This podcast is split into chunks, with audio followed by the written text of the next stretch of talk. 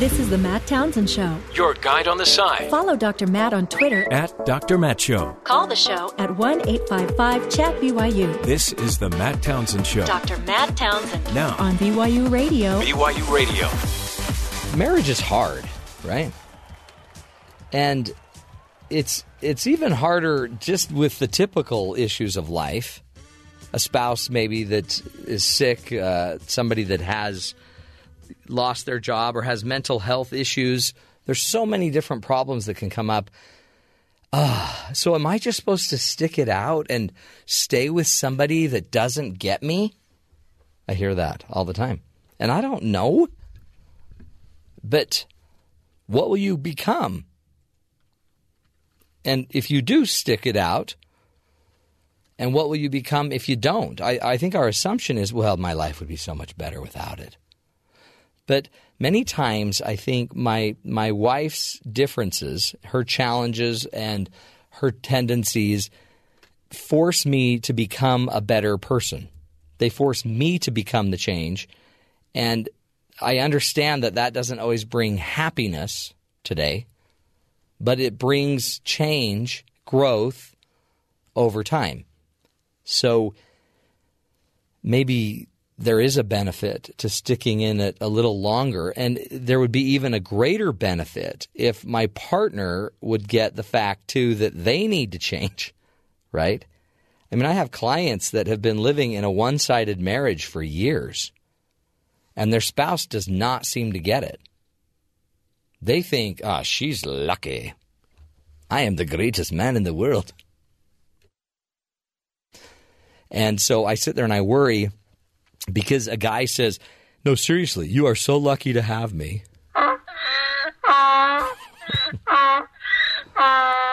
yeah. It may not. There's a little video of a marriage fight. Uh, it may not. It, it may not be what you think it is, and you can keep blowing smoke that you're just a saint. But the reality is, everyone's got issues, and if if we can't get real with each other, then we're probably going to have to we're going to become something a lot less than we can become as humans. We're going to fall apart. So there are maybe some ways to motivate your spouse. You don't have to cross the line. You don't have to use ultimatums. Um, you don't have to beat them up if you need to see some change. But one of the things you might want to do is is find a way to feel love for your partner before you bring up an issue. Most of the time, I found that when we're bringing up our issues with our spouse, we're not bringing up the issue out of love. And why this is so critical is because if I'm feeling anger, if I'm feeling frustrated, if I feel like you're taking advantage of me, then I will approach the conversation through that paradigm, through that way of thinking. And when I do that, my tone's going to be totally off. If I have compassion for my partner who maybe doesn't know how to communicate very well, and I feel love and I feel an appreciation for them, if I can feel that when I go into the conversation, it might help me actually position our discussion better versus if I'm going into the discussion out of judgment. So be careful. Watch out for how you approach and the tone you approach with. Also, make sure that you find the um, on switch that's inside your partner. We need to get into people deeply first and find out what does motivate them. There are things that motivate your partner, and there are things that motivate your partner to be a better partner to you. You've seen it at times. So go in and actually pay attention to what they are telling you that, that is a driver. Pay attention to when they are happiest and most connected to you. Right? It might be when you're sitting on the couch watching a football game, even though you hate football, but you notice they're so much more into you. Or they're not into you, but they're at least connected in a way, their way. We got to remember the on switch might be on in inside our partners. We need to go find it in there. Just a couple of ideas, folks, to help you uh, motivate your partner. Find the good. Let's do it. Let's work better on our marriages, guys. Pick it up. Do your part. Come on. That's all we got. You're listening to the best of the Matt Townsend Show. With just the political race the way it is, life seems kind of stressful, doesn't it? Now it's summer, so sometimes that relieves some of the stress. Maybe you'll be taking a vacation. But I wanted to give you some some ideas, some tools to de-stress your life a little bit. And I got uh, some of these from Fortune magazine, 15 things to do when you're feeling stressed. Uh, a great article that was out on June 8th and you know we we need it. We need to find a way to de-stress if we can. Uh, but one of the ways, the fastest ways that you know you may not be thinking about is to increase, to decrease stress. You need to increase your endorphin production, and one of the quickest and surest ways to to do uh, to do that is you know just get to the gym, take a walk, uh, anything that releases endorphins because uh, with endorphin releases, there's the the that good feeling, that positive feeling in your body. So anything, take a walk today, and and maybe just because the news is tense and you got a lot of people that'll be talking about it, maybe at work, take a break, get out. Don't just sit around the water cooler and and keep talking about it. Instead, get up, go for a walk, even if you just walk around your building or um, just walk around your wherever you are at home. So, positive tool. Just get some exercise in you. Just simple stuff. Not you don't have to sweat it out, but something simple. Also, um, maybe a good day today too to watch what you're eating. Uh, if you want to decrease your stress, obviously you might want to watch and, and minimize your um, your caffeine intake, but also watching out for the food you eat. And we've talked about it with uh, our great Ron Hager. He's telling us all the time: eat whole foods. Don't drink your don't drink your sugars. Um, create a, a, create a space for yourself. Uh, one thing I've done recently at my own house, I'm writing a, a new book, and I just try to get away. I go to my office, sit down there, and just escape, and find a space where I can meditate. Um, I'm getting a little bit better at that. I also have to learn to say no. That's something I'm not great at. We've had on the show just recently some tools on how to say no. So you just go look back in our archives on iTunes or on TuneIn, and you can see uh, a, a complete interview or two within the last two weeks about learning to say no. Also, um, make a list of your goals, and when you accomplish a goal, or even a part of a goal that you're trying to work on, check it off. That also creates a little endorphin, a little dopamine push for you as well. Um, another way to de stress would be get lost in a great book. When was the last time you read a book, especially a great book? Um, possibly another opportunity for you is to talk to other people. And uh, they're calling them mastermind groups, but now more and more people have these groups where they can go share their ideas of what they're doing in their business. It's kind of people that are in similar fields as you. If you're a leader, they might be leaders. Um, if you're a manager, you might have management groups you can go talk to. But get out and talk to other people. I also suggest you leave the office, get out of the office, get out of your space, try to get more sleep, serve someone. All tools to help you uh, take your life back and hopefully de stress. So what we're trying to do on the show help you live longer and get through these tougher days where the news isn't so pretty. You're listening to the best of the Matt Townsend show. Earlier we were talking about how simply the tone that of how your name um, is is pronounced, like uh, the phonemes they were calling it, how it comes off the tongue may come off with a, a harshness of tone or maybe a softness of tone, which which then sends a signal to another person, the listener, that you've got a masculine name or maybe a more a softer name like Ben. So, you know, it's it's just tone. And it's something we don't always pay attention to. But in my world of working with couples and communication and people, tone is telling, right? Tone matters. And so I wanted to spend a little time in the coach's corner talking about our tone. And um, it's it really is, I think, a really powerful indicator of of what somebody is actually feeling, of their emotion. Emotion is best managed and understood probably through somebody's uh, tone, more through their tone than their words. So pay attention to the tone, right? Tone, remember, is communication when somebody says, and you can tell they're down, they're depressed, they're in the sitting on the couch, their arms are folded, they look sad, and you say, Are you okay? And they're like, Fine. Do you hear the tone? That means they're okay, right? Yeah, Ben. They're fine. Yeah, because sometimes, like, Yeah. Kaylee and I will talk like that, and she'll say that. But she's really sad. That's but why she I- says she's okay, so I assume she's okay. Yeah, because she said, I'm okay. But her tone was like, Yeah, I'm fine. Could you hear that? It's I subtle. hear I'm fine. Okay, how about this? Yeah, I'm fine. Do you hear that? She's almost singing. Okay. Yeah, some people some people are tone deaf. Some people can't hear it. And I appreciate Ben being honest with us today.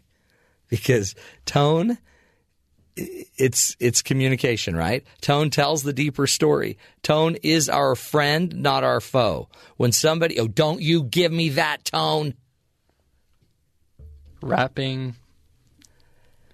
Yeah, Ben, just sit this one out because that you might be missing the point. Uh, it's not, but you know, tone. Some people just don't hear it, but tone does communicate communicate uh, distress and levels of stress. So here are some keys. I'm going to give you five keys to recognizing and and either taming your tone when you need to tame it down, or recognizing another person's tone. Okay, five basic keys. Pay attention to them. Ben, take notes because you are going to need to take notes on this one. Okay.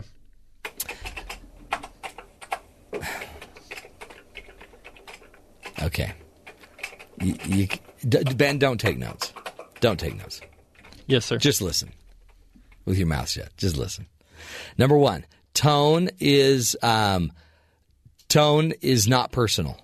Okay, tone is not. It's not. They're not trying to beat you up. It's not a personal thing. Tone is just a vibration that's coming from the emotion. It's the it's the real issue. So here are the tools. First, you got to read the signs of distress. Read the tones. If you hear volume getting louder, if you hear the pitch getting higher, or if you notice the pace of the conversation going faster, you got to see those signs. When you see those signs, it's telling you pay attention to this one.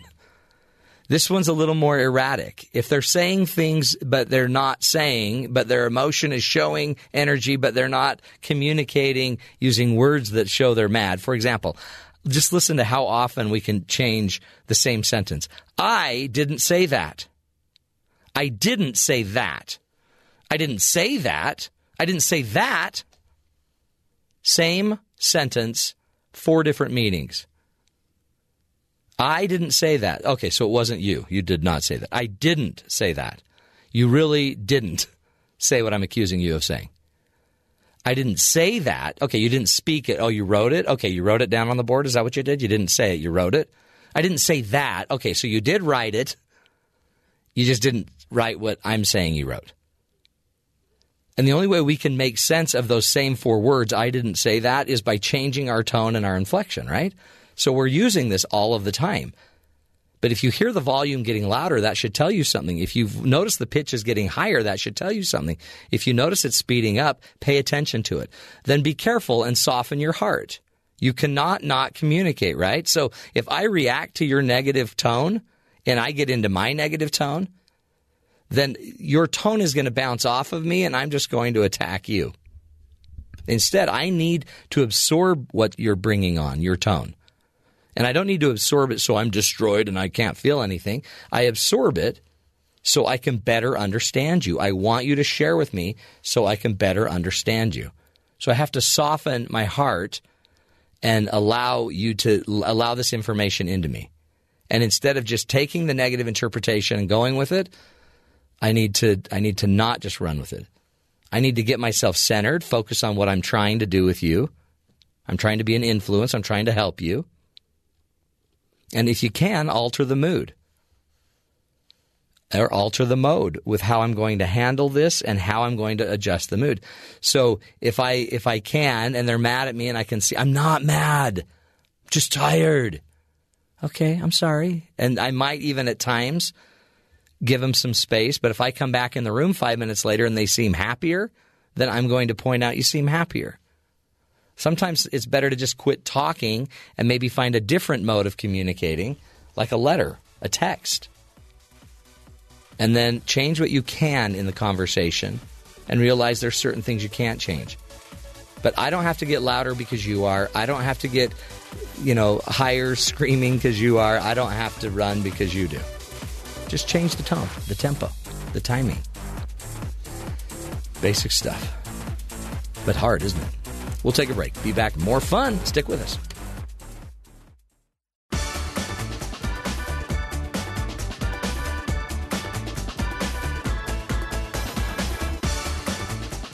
Welcome back, friends, to the Matt Townsend Show. Losing weight is incredibly difficult, isn't it? No matter what method you use, it may seem impossible to prevent weight gain. But uh, it's possible, my friends, that you're missing a vital aspect that uh, so many of us overlook the mental aspect. Our minds and are, are very powerful things, right? And we are here today to learn how to overcome our minds. Think about it. How does your brain impact your eating. When you get stressed, does your brain go into autopilot? Well, here to help us with this uh, in not just uh, managing our mind through weight loss, but also managing our brain in stress and other conditions is Dr. Laurel Mellin. She's a health psychologist who founded and developed emotional brain training. She's an associate clinical professor of family and community medicine and pediatrics at the University of California, San Francisco. And we're honored to have her on the show today. Dr. Mellin, thank you for being with us today.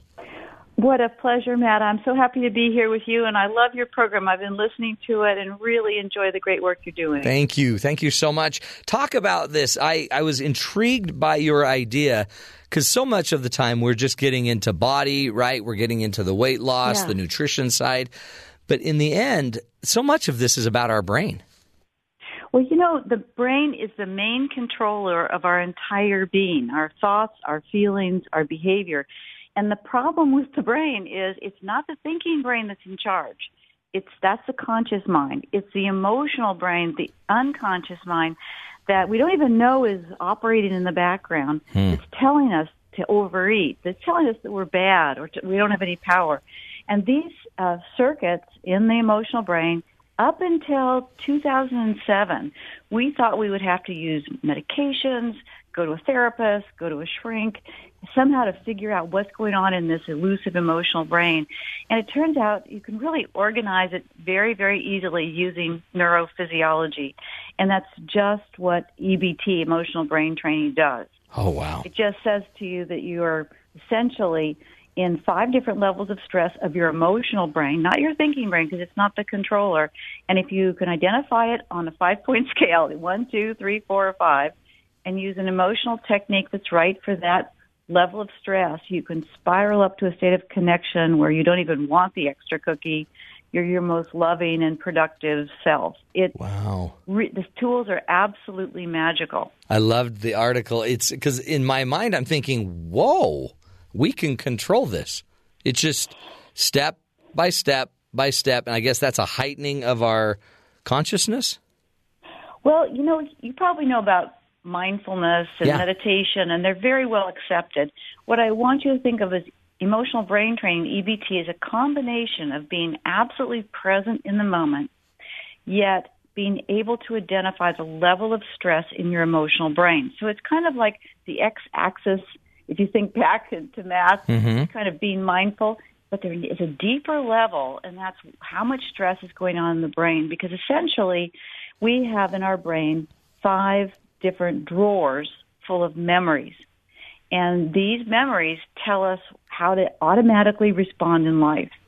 And if we're at low stress, brain state one, that's low stress, high, high joy, we have the top drawer of our brain activated and everything is hunky dory. We don't even care about it, whether we have that piece of cake and we're really, really kind and loving people because we're drawing upon those memories.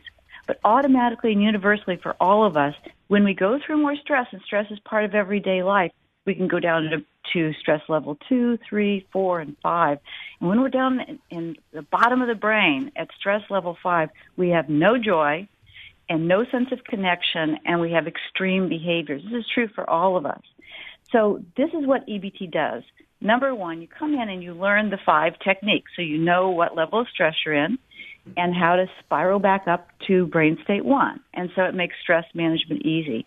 But once you have these tools, you can do a lot of things. And it's, it's sad to say, but for example, I had an early love affair where I fell in love with someone and they absolutely broke my heart. Mm. And I really believe these memories in the bottom of my brain when I was at the high stress levels, which is brain state four and five, reptilian brain's in charge and they're stored there. That was probably going to block me from loving again because every time I'd begin to love, I would trigger those old memories without my conscious awareness or choice. The brain automatically does this. And it would get me stuck, stalled, judgmental, and I couldn't go forward. So what these tools do is as you're going through your day, when you come up with something like someone's rejecting to you, you just use those tools and they actually pull apart the memories and let them be reconfigured in a form that helps you love rather than judge. Hmm. So those memories from the past begin to fade, and so you take charge. And and so because we our brain is it, it's it's going to go into fight or flight kind of mode, which I guess is the it's the uh, reptilian brain. And when it does in an extreme level, I guess is what you're saying. Like when we get to the fourth level or the fifth level, it it it overrides the system and it's going it becomes automatic responses versus a, a chosen intentional approach to life. Absolutely. And you know, we all have brain states fours and fives and they're actually good. When I've I've written several books and you, you, as you know, when you're writing a book and when you're trying to do something hard, there's some hard moments. And if you go down to brain state five and really try to figure something out, that's when you're most creative because you have breakthroughs. But then with the tools, you spiral back up so you get that great idea and you don't have to live in a state of stuck stress. So it's not that stress is bad. It's just we need tools so we don't get stuck in it. Yeah.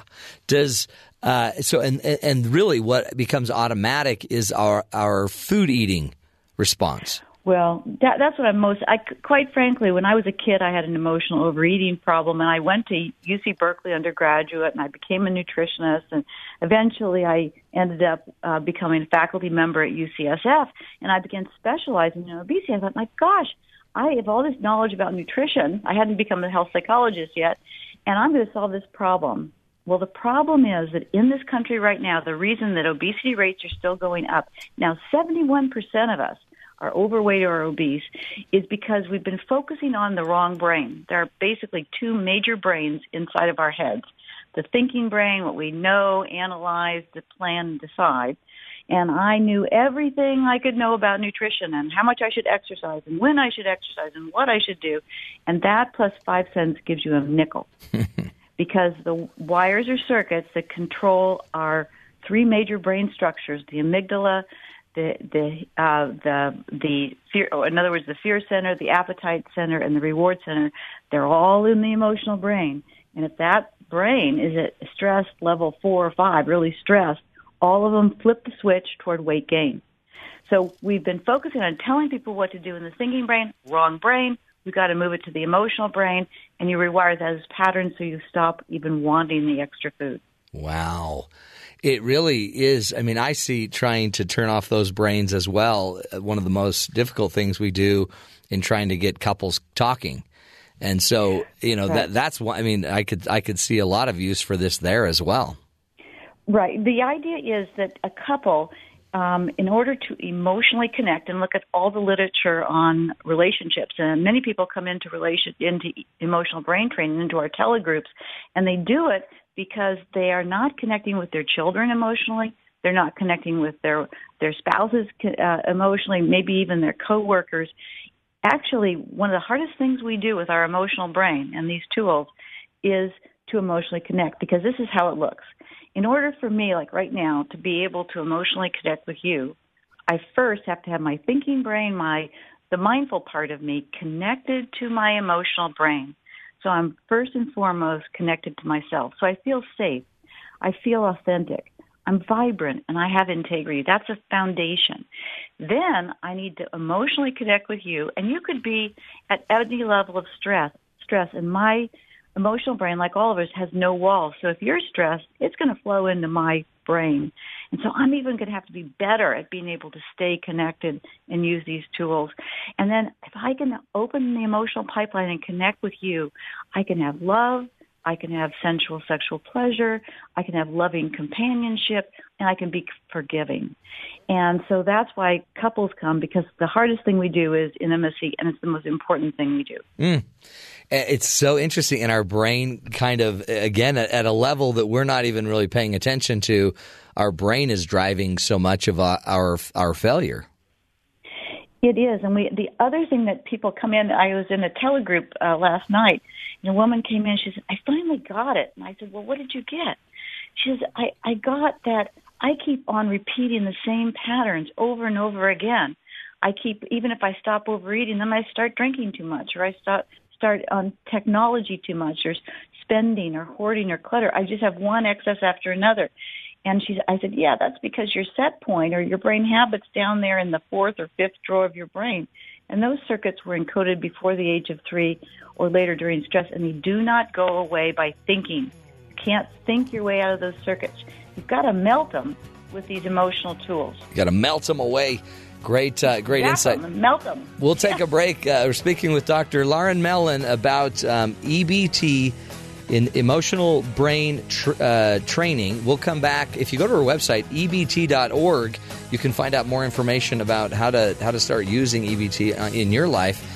And we'll come back. We're going to have uh, her walk us through this. How do we do it? How do we get down to that fifth drawer and turn some stuff off?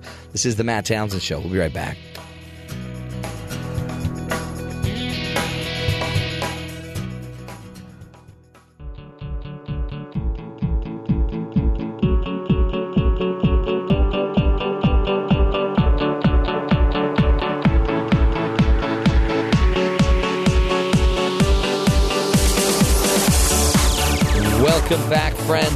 To the Matt Townsend Show. Is it time to lose weight? Could it be that your stress levels uh, are at play?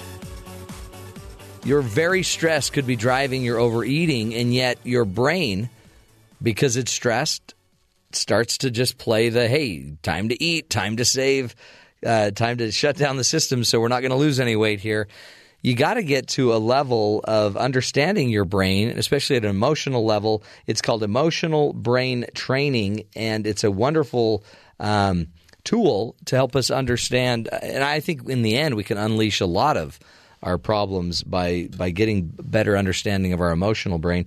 Dr. Laurel Mellin joins us. She is a psychologist a health psychologist who has founded and developed an emotional brain training program. If you go to ebt.org, you can find out more about it, uh, even take assessments and, and see how you can start to re, I guess, I don't know if you reboot the brain, but at least understand and, and move yourself from a stress level to a lower level of stress. Dr. Laurel Mellin, welcome back to the show. What a pleasure. Thank you so much. Is that is it you don't you don't reboot it. You end up you have to move from one level of stress in the brain to a to a lower level of stress. Is that the goal? I totally love your question because you're right on both counts. So let's say I take a nice deep breath and let's just do that right now. And I put my hand on my belly or on my heart and I check in with my body. That's where we experience our emotional brain. That's where we read our stress level. And so I say to myself really kindly as I'm walking along, I say, you know, let me check in with myself and see if I can spiral back to a state of joy, get out of this stress. And I say, what number am I? Am I at one? Uh, feeling present with a slight bit of joy or glow. Two, feeling good. Three, a little stressed. Four, definitely stressed. Or five, stressed out, where the bottom of the brain is in charge. And if I say, let's say I'm at, at, at at three. And I say, great, I'm just going to accept that. No, I think I'll spiral up. And I, I spiral up, and I'll t- show you how to do that, that tool. It turns negative emotions into positive ones. But every time I spiral up to, back to a state of connection and well-being, I not only make stress management easy, but I change. I actually rewire my brain so it's easier and easier to spiral up.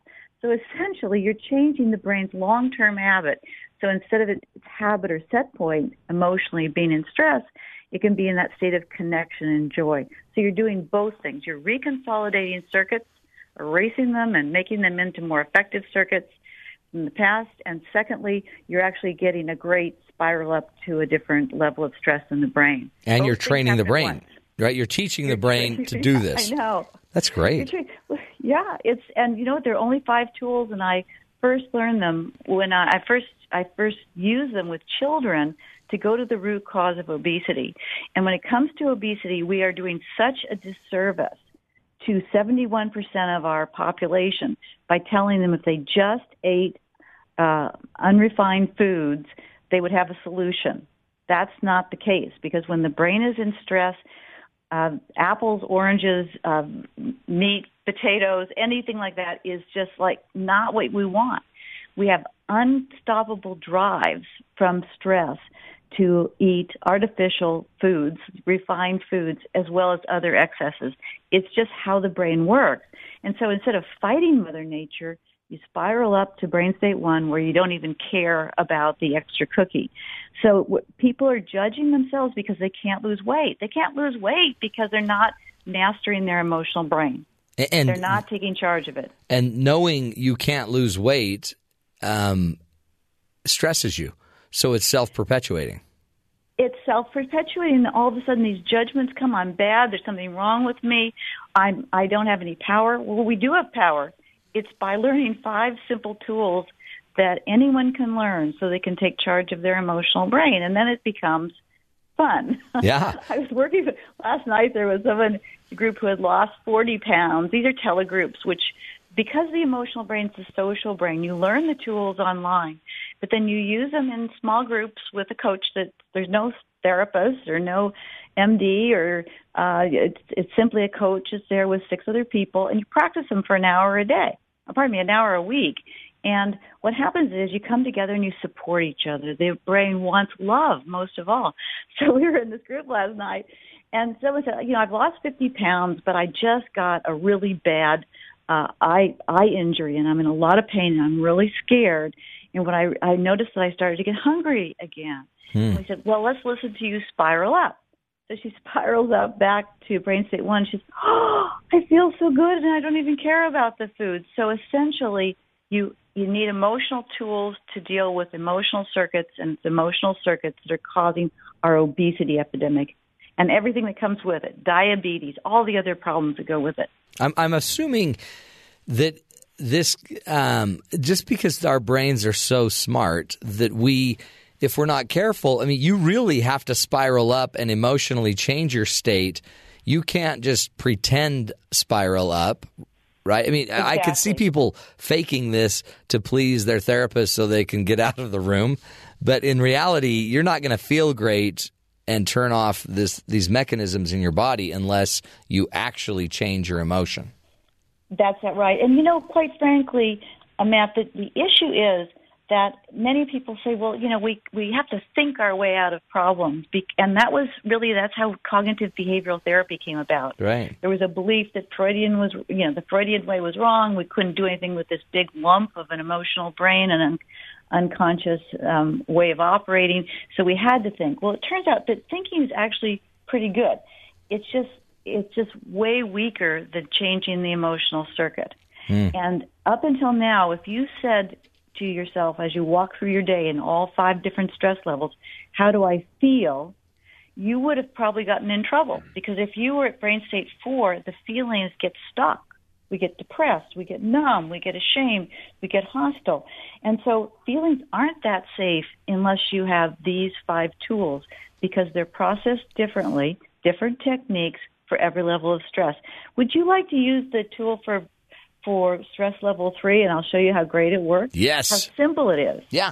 Okay. So, each, each level just- has a tool, right? And that and Each you level has a tool. So you have to recognize the level you're on and then use the tool to get to the next level. uh, to get to spiral back up to Yeah, one. That's okay. where the brain wants to go. Yeah, let's go. And that when you spiral up, you you you affect the physiology in every cell of your body. So you have a huge. That's great. shift. Okay, so I want you to take a nice deep breath, and remember, it's about your loving, safe connection to yourself, to others, to the spiritual. That's what you're connecting with in the emotional brain.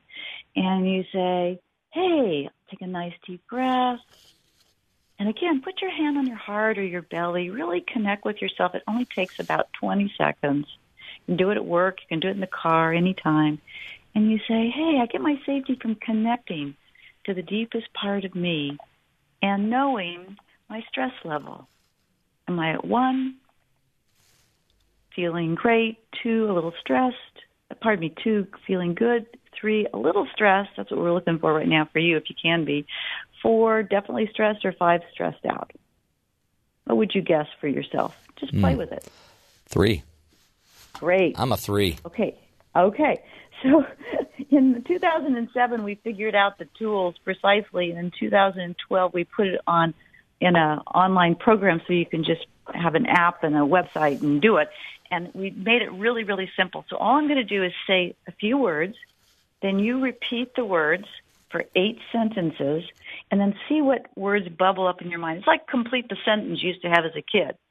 So the, the, the four, there are eight feelings. You move through anger, sadness, fear, and guilt, and all of a sudden, you know, the, all of a sudden the sunshine comes out, and you're in grateful, happy, secure, and proud. Let's give it a go. Yeah. Are you still uh, game? Yeah, okay. I'm trying to. I'm trying to write them down eh, so I remember. Well, I'm, you don't have to. I'm going to do. It. Oh, you're going to coach me through. Okay. Coach. Yeah. Yeah. I'm your EBT. Go for it. I I'm going to say it, and I need you to say it, and you're using your thinking brain. Okay. And then you're going to let the wisdom of your emotional brain fill in the blanks. It'll bubble up some words. Okay.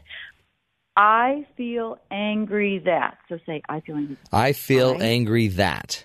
Now pause, that beautiful pause, and you're letting your beautiful emotional brain complete the sentence. It doesn't have to make sense, just a few words.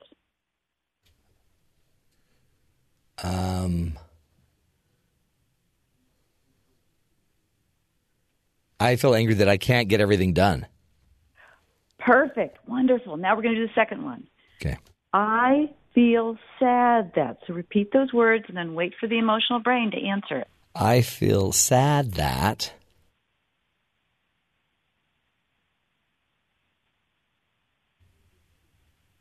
I'm not doing all I can. Wonderful. So you've done two. Great. There's only only a few more. Okay. I feel afraid that. Again, repeat the lead in and then wait for the emotional brain. I feel afraid that I will let people down. Beautiful. One more negative, and your brain will naturally become positive. I feel guilty that. Now that's not shame. It's just I have some power here. I could do have done that mm-hmm. differently. Mm-hmm. I, I, feel, feel guilty. guilty. that. Hmm. I'm not it's almost the same. I'm not doing all I can. Now take a nice deep breath, and the brain naturally goes to the negative to protect you to see if there's some something that could be a threat to you. And once you've cleared away all those four feelings, now you're going to turn your attention and notice you can connect to yourself more deeply, and all of a sudden say, "I feel grateful that." Repeat that. I feel grateful that.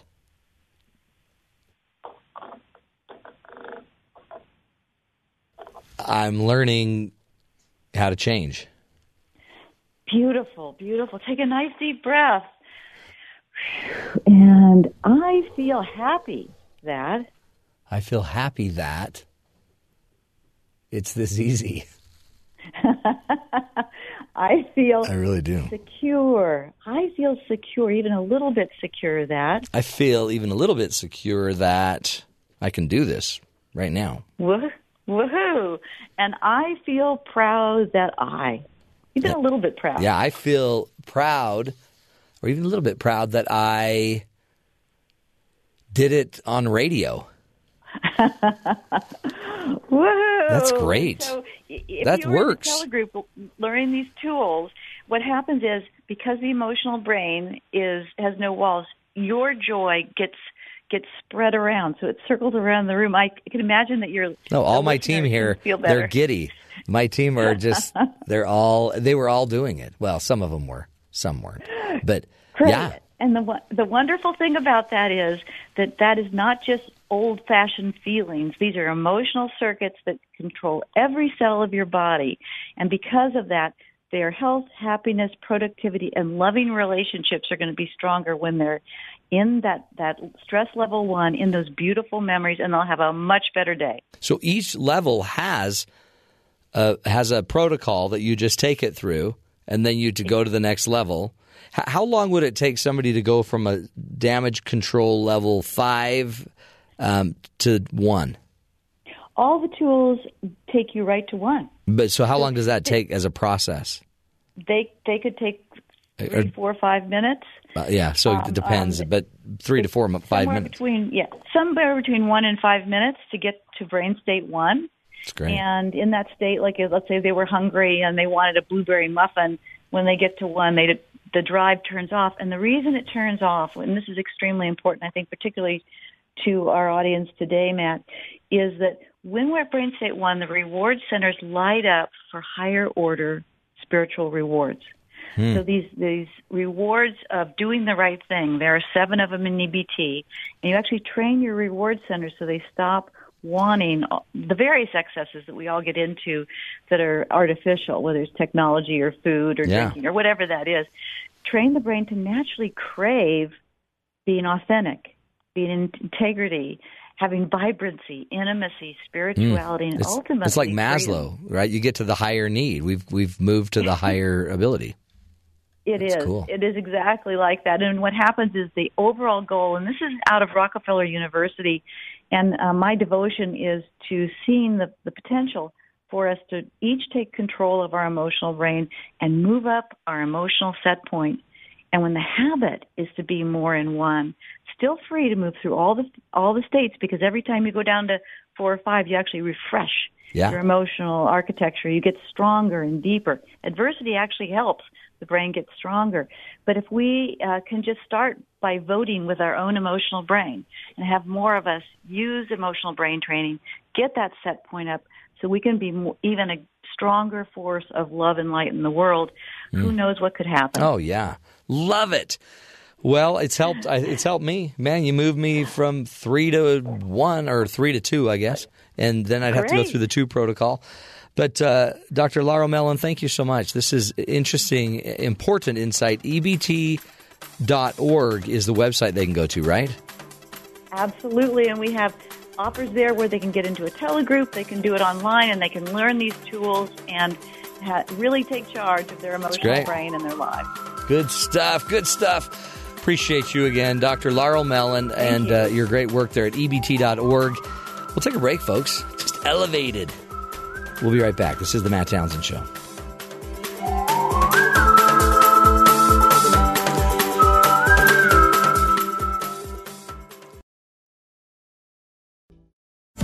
Because life doesn't come with a handbook, you need a coach. Here's Dr. Matt and his coaching corner. Oh, welcome back, everybody, to the Matt Townsend Show.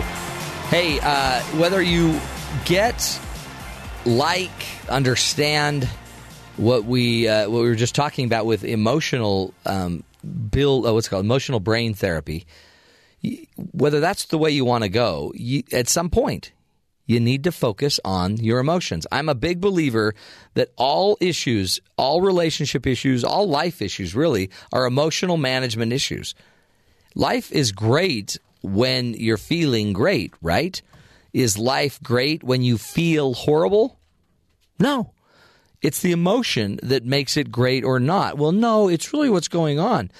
But you've probably had situations where you were at a higher state emotionally, a healthier state emotionally, and still going through difficult stuff. The difficult stuff in life will not go away. Your ability to manage the emotion, it's important. And we just manifested that with uh, Dr. Laurel Mellin. Going through those questions really are pretty powerful simply because do you notice it makes you almost find your shame it almost makes you it made me look at my guilt it made me dig deeper into what i am doing and what i'm not doing with my own life those thoughts that she was processing me through create a lot of my emotional stress so the the greatest value of what I think I just saw with uh, Dr. Mellin's work is that it gives me I took a space and in that space I went and started to make change. When we make change and we make space and we focus on our emotions and our feelings, something's going to change. Something's going to happen. And uh, the problem is, most of us don't ever make the time to do that. So make sure you take time to look at your emotions. You are not your emotion. If you're mad, you're not mad. You're still yourself. You got to go put your madness in space, right? Do something about it. Little coach's corner for you. We'll take a break. It's the Matt Townsend Show, helping you find the good in the world, helping you become the best you can be. We'll be right back.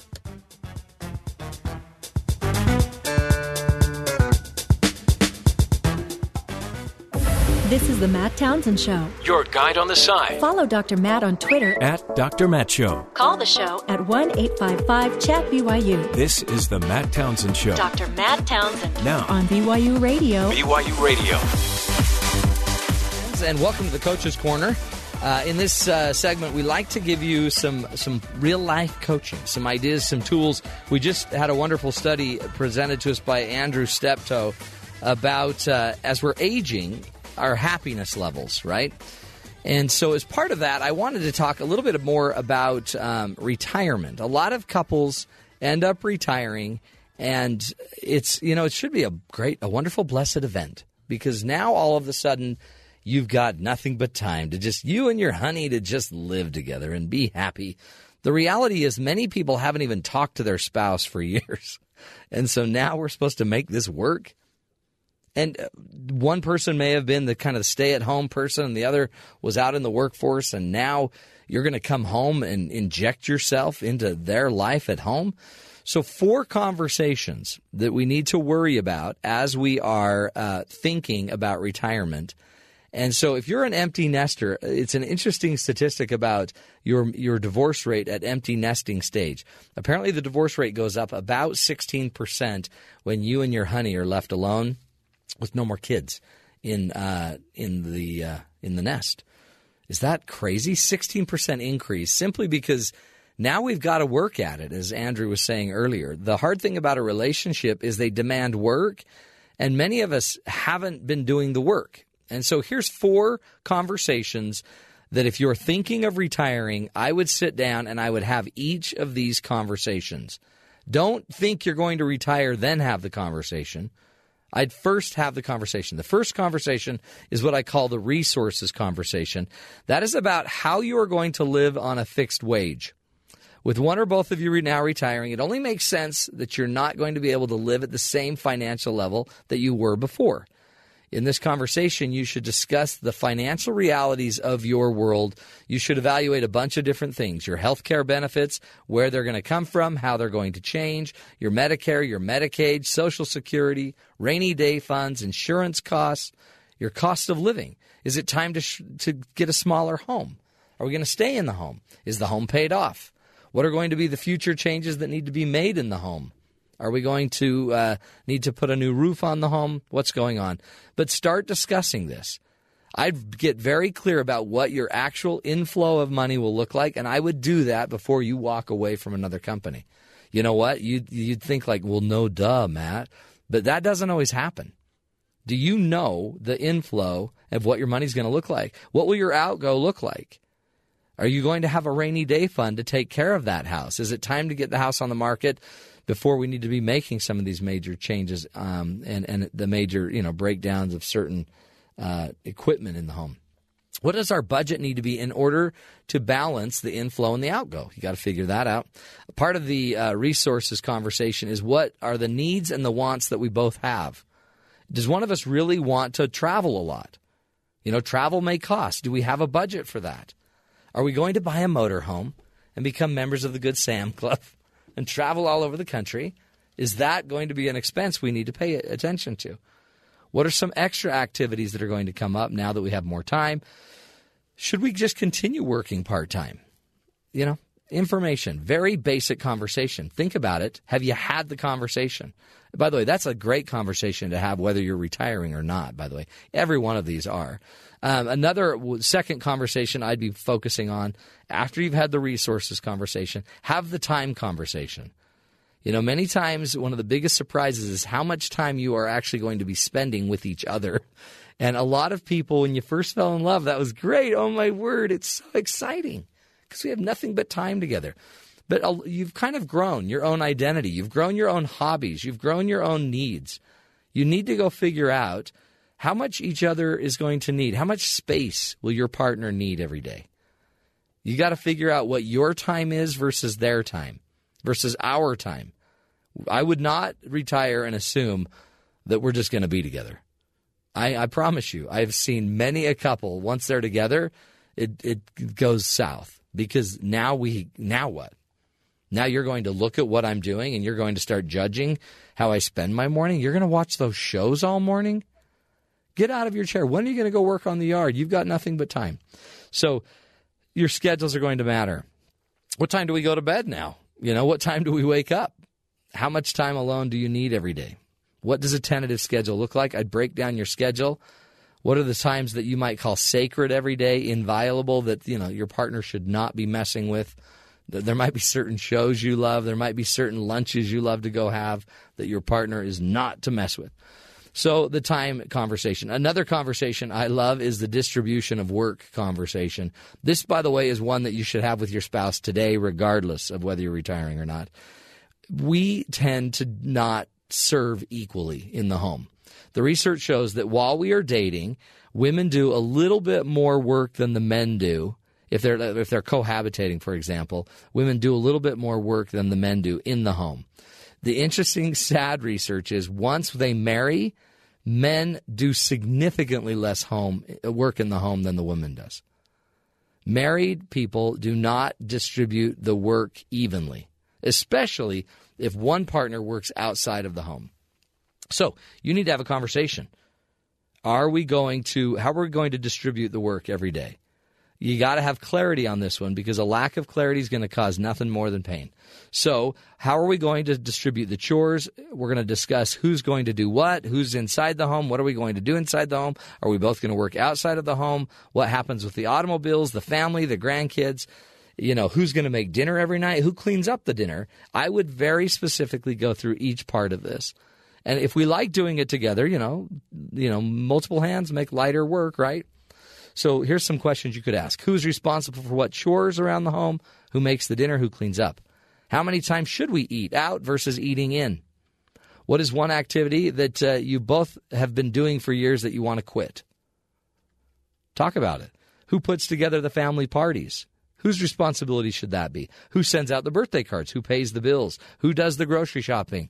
All different ideas about how we're going to distribute the work. So, so far, look at that. We've talked about how we're going to have our resources. Do we have enough? What will it look like? The time conversation, the distribution of work conversation, and last and certainly not least, probably the most important conversation you can have if you're about to retire. And Andrew Steptoe brought it up.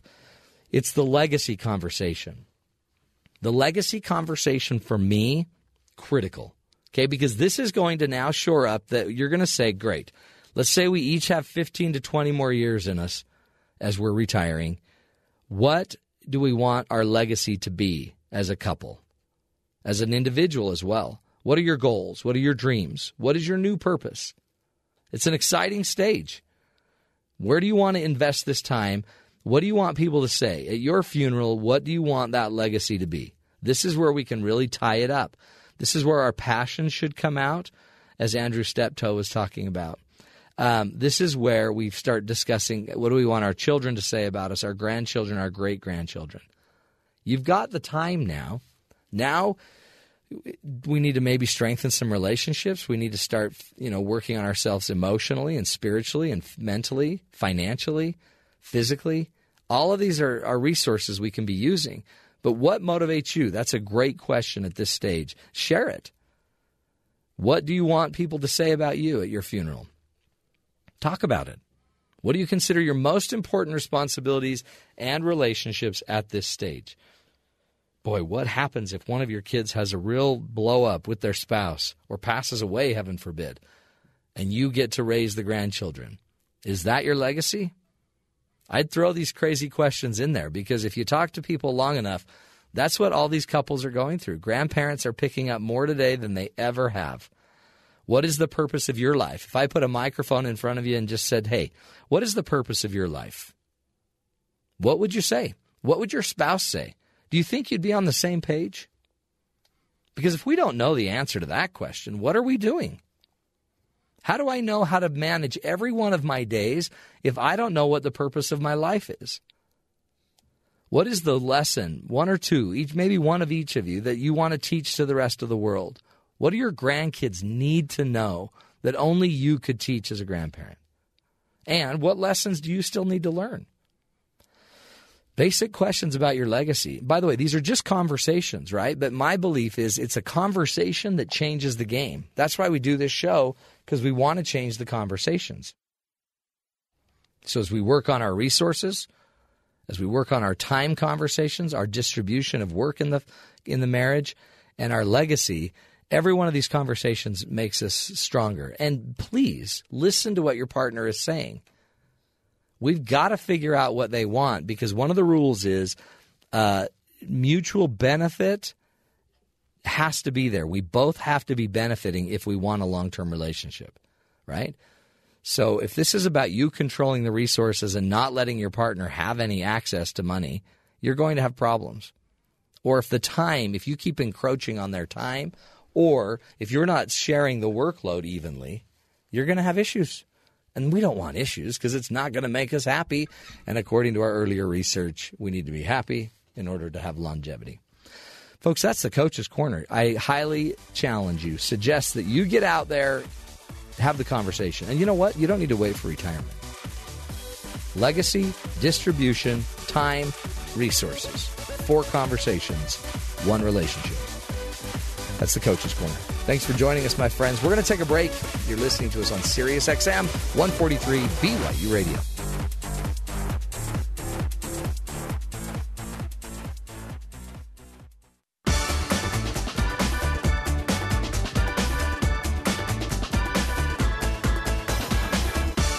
Welcome back, friends, to the Matt Townsend Show.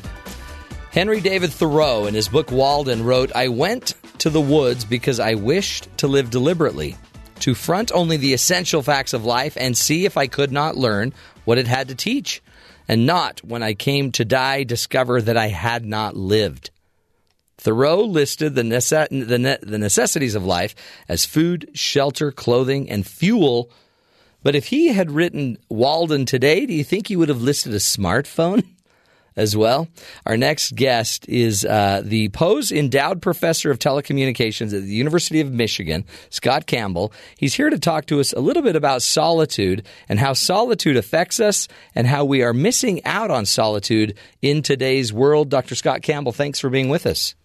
Hi, Matt. My pleasure. Thank you for having me. Great, uh, great topic. This whole idea of solitude for for many, it's we wouldn't even recognize it if we saw solitude. Define for us solitude. Actually, this is one of the most interesting problems about solitude today. Is um, in addition to technology, which we'll talk about. Um, you know, I'm a scholar, so um, research and theory and measurement of solitude is a huge problem because all of the concepts of solitude, uh, you know, you're talking about Thoreau, um, right?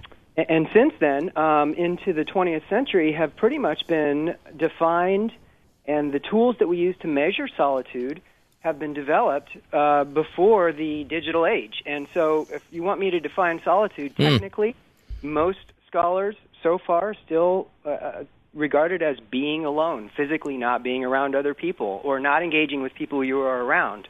Wow. Sometimes, yeah, and and I disagree with that definition of solitude. I think we need to bring it up to uh, bring it up to speed in the digital age. It's so true, huh? Because you know, Thoreau went away to the woods in a yeah.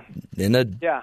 cabin. And what's, and, and what's and what's interesting is about Thoreau is we you know we think of this as some sort of um, miraculous heroic effort that he did, you know, going off for a couple of years. Right. Really, though, it was I guess a, a pretty short walk from um, from where he he had a lot of friends and and he did have company come into his cabin. He didn't truly live entirely alone for two years. He had yeah. social interaction, and we can do this today. We don't need to carve out two years of our life and go move somewhere. You know, we can find solitude here and there, but we can't do it if we're not thinking about it and we're not if we're not conscious of it. It's interesting. You're a professor of telecommunications, associate professor of communication studies at the University of Michigan. What got you into solitude? What brought you to that topic? Well, usually the things that we study and write about um, ideally come out of some sort of theoretical problem that we're trying to solve, and, and this is a theoretical problem. But the truth is, to answer your question, is last summer I reread Aldous, Aldous Huxley's Brave New World. Hmm.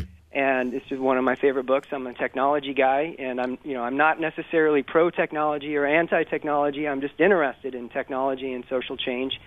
I love that book, and um, you know, you can read it a lot of different ways. And the way the the thing I got out of it last time was this theme of deliberate solitude that Huxley hits on, and uh, in that book, and and the protagonist in that book um, is the only person in that book that appreciates solitude and seeks it out deliberately, and it is um, it runs against the grain of his futuristic dystopian society. Um, it is um, almost a criminal act. It's pathological in that book to deliberately want um, solitude, and this just kind of opened my eyes because my eyes because you know as a communication professor.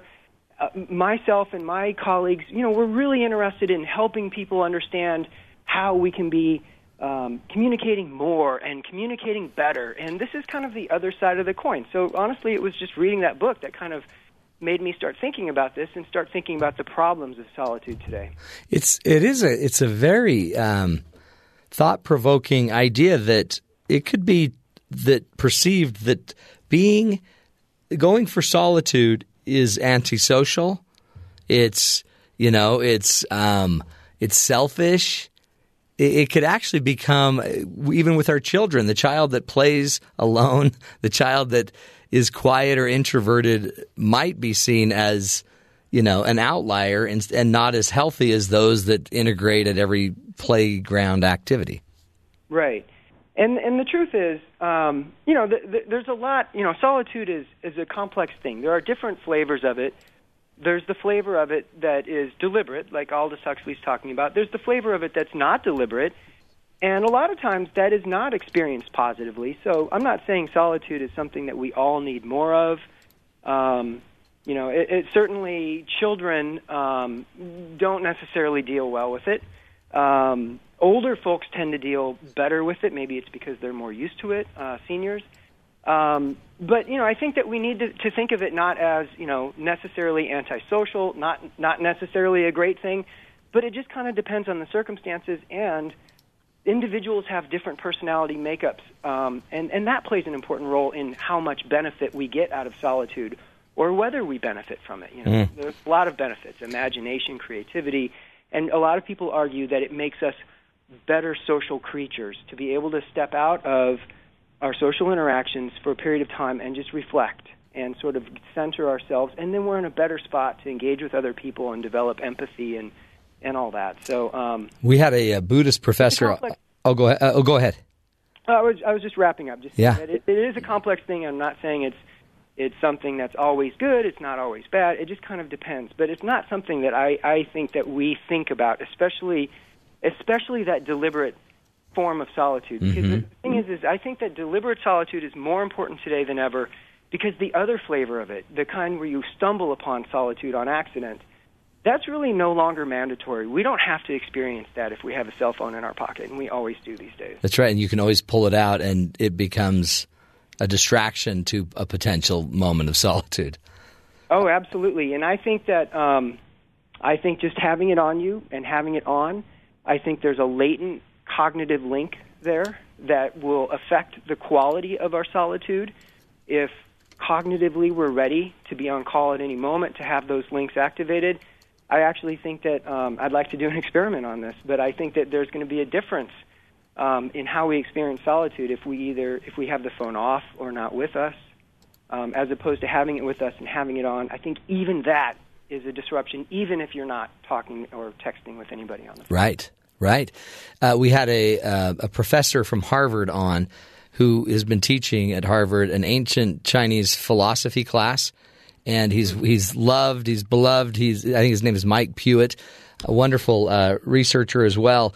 But he talked about this idea that we have of like the Buddhist monk uh, being this solitude seeking on top of the mountain all by himself, you know, communing with the higher energy. Um, he says it's absolutely inaccurate. the, the idea of Buddhism isn't that you go away to just only seek solitude by totally being alone all the time, but instead trying to find the spaces of solitude in the spaces be, in life and Oh, with people. yeah. And it's, yeah, and, and it's exactly I, I what you're saying. I think that's a great message, and um, it certainly complements um, the message that, that I've been expressing lately. And you know, and, and basically, my message is that we we need to be more conscious about those moments now that now that they're not mandatory, now that we don't have to experience. Um, um, you know, being unplugged from others um, or not engaging with others, um, it's not mandatory anymore. And and a lot of people feel really uncomfortable um, in those moments. You know, that's a lot of times uh, why people pull out their phone is they don't want to be perceived as alone, or they don't want to feel alone, or you know, they want to feel connected. And I think that we need to more consciously recognize that it's healthy to have these moments, and that we need to cultivate them and seek them out because they're not just going to accidentally happen to us anymore. Really. What, what are you finding in your research? Um, and what what is it? Do you think that makes us less, you know, confident in those moments of quiet? So there's, I, I think there's three things. Um, there's, I'm sure, many, many other things. There are three things that I'm interested in right now. I think three explanations for the the problem of um, of solitude. Um, one of them, Sherry Turkle, is a professor at MIT. Um, she came out with a book last summer, or last fall, called Reclaiming Conversation, and uh, her explanation is boredom, basically. She says that um, that we can relieve boredom at any time now with our digital devices. Um, that we're we're more equipped to avoid boredom than we ever have been in the past. And that boredom explains the reason why people constantly will be pulling out their phones to avoid um, moments of quiet just on their own. And I agree with her, but I've been writing lately to add two other things beyond boredom. One thing is that a I I've done a lot of research that suggests that that the mobile communication has become such an ingrained part of who we are that we don't really think of it as much anymore. Now that it's not new, that now that it's kind of a taken for granted assumption, I have uh, other colleagues who are who are writing about that as well. But my point is that like uh, texting while driving, some of this can be explained by just automatic behavior. The phone beckons, we automatically reach for it, or we have an internal experience or an emotion, we just reach for it. So I think So that we're not thinking. We're not thinking Yeah. is one thing. The other thing is expectations. We live at a time where the expectations to be accessible to others are really high, and I don't think we quite see that. I don't think we quite. Re- I think we're kind of like a fish who doesn't know it lives in water until it's mm-hmm. taken out of the fishbowl.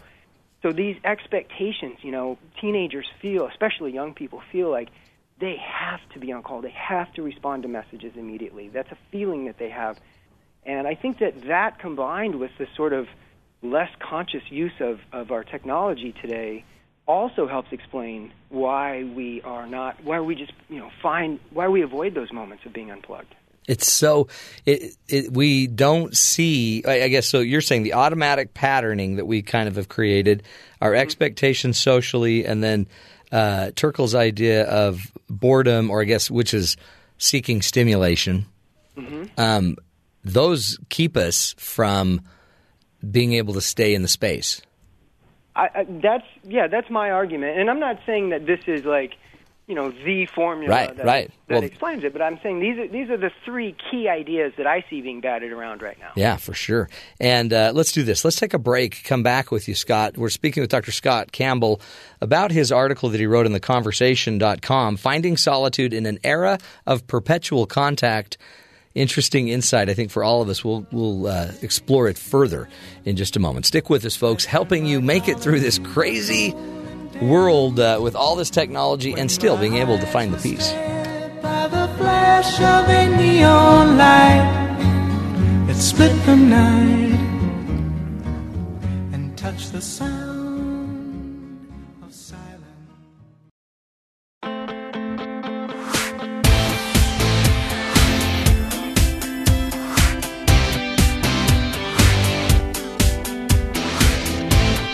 Welcome back, friends, to the Matt Townsend Show. Joining us on the phone is Dr. Scott Campbell. Scott is the Pohs Endowed Professor of Telecommunications in the Department of Communication Studies at the University of Michigan. His research examines, examines social change associated with the update of mobile communication technology. Scott Campbell, welcome back to the show. Thank you. I love this topic, uh, and I'm I'm afraid for my children, quite honestly, because I have I have six kids, Scott, Oh, wow. and I know. And the the issue I see are those things you were mentioning earlier. Maybe what you're kind of positing as some of the causes of our inability to get and feel solitude, uh, the automatic patterns. Everybody, the second they have a free moment, they pull out a phone. And I think you're right. We're not thinking. It's it's pure automatic.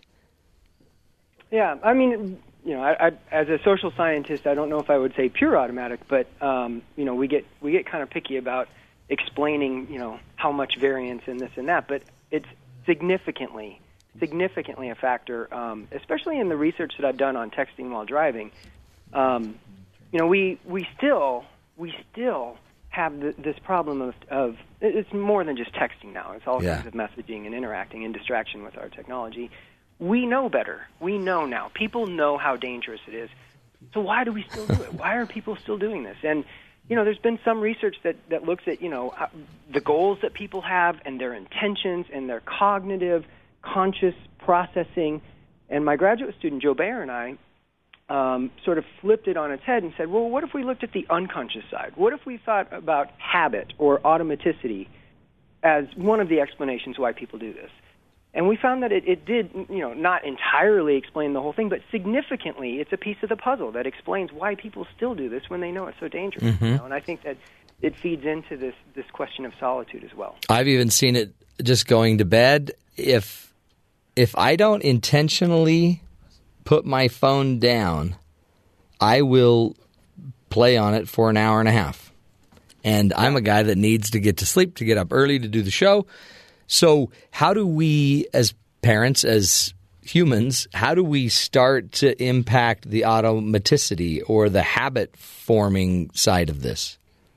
Well, I think I, I think a better understand. Well, first of all, okay. Um,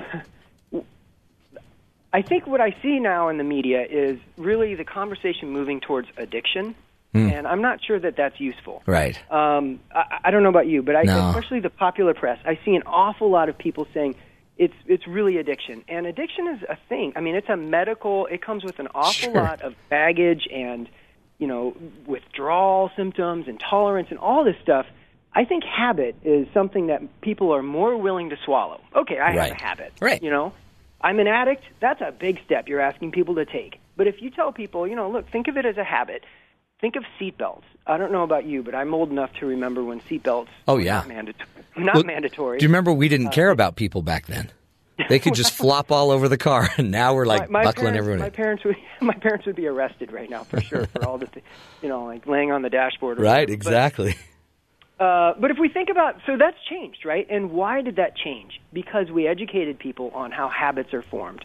Um, in the 1980s, I think it was, maybe 70s, I don't know. But there was all of this attention to, you know what, if you do your seatbelt 21 times in a row, you will establish that habit and it will become automatic. And people kind of got on board with that, right? Um, Right.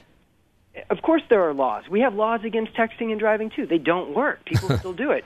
So I think if we get people to realize the habit, you know, and habits aren't necessarily bad. You know, Right. we we don't want to have to think about how to use a stapler every time we pick it up. We need that to be an automatic process. So I'm not saying habits are always bad, but if we think of this as a habit, I think it will help us become more conscious maybe and avoid those times where we you know automatically grab it and then like you said you get immersed in it and it eats up an hour hour and a half of your time and you didn't mean for that to happen because it is a it is a it's a habit um, that will just keep growing on its own. I mean, it's like there's no end to your ability to surf, to Netflix, to um, pretty much any of its functions. There's Yeah. no And- real end to it. right and it's and it's and it is absolutely liberating and it is absolutely empowering and it it, it is all of that and it's habitual Mm-hmm. and it poses problems um, like I said earlier, you know, I, I, I don't want people to hear this show and think, "Oh, Scott Campbell hates technology." He's That's anti-tech, You know, right? Yeah, I'm I'm I'm more of uh, as a social scientist. I just try to explain how and why things happen, you know, and so I try to explain the good things. I uh, do research on political empowerment and mobile communication, um, which you know is, is giving people more voice. Um, Is this that is, you know this is one of the problems that needs to be explained as well. maybe that's the answer though, right? And so instead of talking about uh, the the negative side, I guess, what if we talked about the uh, positive, the appreciative side of solitude? Yeah. Is it possible to make solitude more um, enticing and even an expectation of our lives so that we are constantly also seeking out solitude in almost a habitual way? Yeah, and I, I think so. And it and it doesn't have to mean that we. It doesn't have to mean that we, you know, we we drop our technology. Get rid of your phone, right? Yeah, you don't have to cancel your account. You, you just you just have to find 15 minutes here and there where you can feel comfortable with yourself, you know, and just sit there.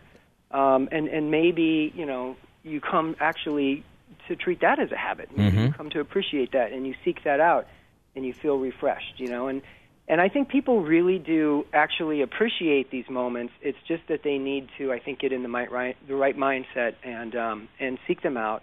Um, and right now, we're just I don't think we're thinking about it. as No. much. Well, in fact, you have a great quote um, that's pretty funny. If a person is alone in the forest when a tree falls, but they don't notice it because they're texting, does it still count as solitude?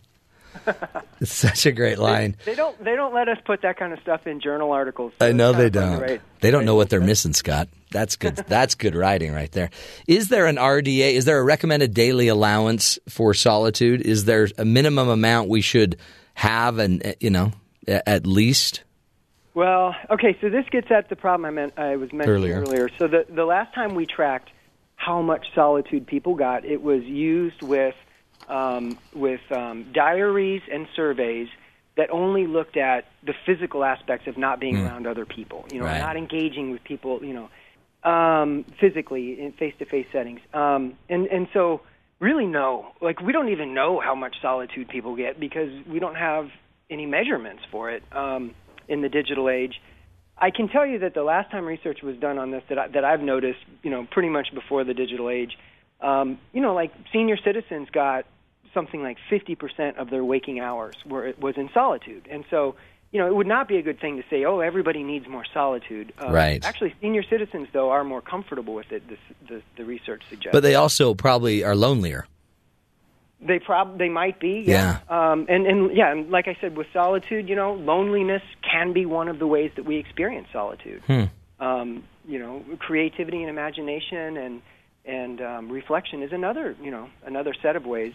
But young people um, in that study, uh, adolescents, they they got almost none, Oh, and they didn't want it, and they didn't like it. And I don't know what the RDA is, or if I could come up with a recommendation. So quantity is tough, but I think quality is something I can speak to. Yeah. And I think, and I think that if we turn our technology off, it will boost the quality of our solitude, and we might actually appreciate it more and seek it out more often. And and then probably use it seems like it might enhance our ability to use our technology. I mean, it, it seems like solitude creates clarity for Yeah. for a lot of people and It can. yeah, and, and kind of pushes out some of the haze that constant chasing of the dream and you know the latest Donald Trump quote. Um, not to not to disparage, but Right. I, I guess your idea though is basically we need to start having conversations about solitude and making it part of our our our conscious thought process. if only if um, only if we value its benefits. If if we do not value solitude whatsoever, and we do not value the benefits of solitude, um, then maybe not. You know, and and my role really isn't to say what we should or Do it, should yeah. not be doing. It's just to try to explain how and why things happen. So I don't want to impose, you know, my values for solitude on everybody else. But the truth is, is that it does offer benefits and that you know we, we can enrich our relationships. Uh, one of Sherry Turkle's points is that it helps develop empathy towards other people. Um, you know, and, and I think that that's that's something that's worth thinking about. And and again, I I don't think that we're really thinking so much about it. So I guess um, you know it's it's there's different people who experience it differently, and different personality makeups play a role in it. So I don't think that there's any kind of a formula as far as how much people need. But I do think there are some considerations in terms of how we can increase the, the quality of our solitude and, and benefit from it. And I think that it does not have to come at the cost of being connected in our relationships. In our Yeah. life. It also seems uh, like almost demographically. I mean, my kids, if if if I told them, okay, solitude time, which we actually try to do, uh, we just call it quiet time, but no tech time. Um, they look at me like, "You're trying to kill me, Dad?" but the but so it almost is generational, but it might be a powerful discussion to talk even multi generationally about. I just think of our grandparents that didn't have all this tech pressure, and when they were home, they could actually be home, or when they were fishing, they could actually be fishing. And Yeah. I mean, I, I wonder if there's a way to integrate a conversation generationally. I think that might be fascinating. Yeah, and and it is. I think it's important. Yeah. Um, be, because there are differences uh, between the people like myself who have transitioned, you know, as the technology became available, as opposed to people like my son who are growing up with it. And um, it's a different set of um, expectations, a different set of norms. You know, young people do things together in groups with their technology that older people would be completely offended by. And for young people, in some ways, it enriches their experience. It can, you know. Right. Um, and so I think these conversations are important so that older folks can understand that young people aren't necessarily trying to be rude, but that this is, you know, this is how they live their life, you know. And younger people might benefit by talking with older folks about what life was like before internet and cell phones, um, so that maybe they can gain some appreciation of, you know, what it's like to go fishing and just be fishing. That's right. Just take it in. Well, Scott Campbell, we appreciate you and your great insight. Keep up the work. We'll uh, have you back when you've made your latest and greatest discovery, when you figured out sol- how to define solitude in the current day and age. Thanks for having me, Matt. You bet. Dr. Scott Campbell, good stuff, folks. Solitude. Oh, just some time to get away and think. How would it be? We'll take a break, my friends. Come back, wrap up the second hour of the show. Stick with us. This is the Matt Townsend Show, helping you find the good in the world. still remains within the sound of silence.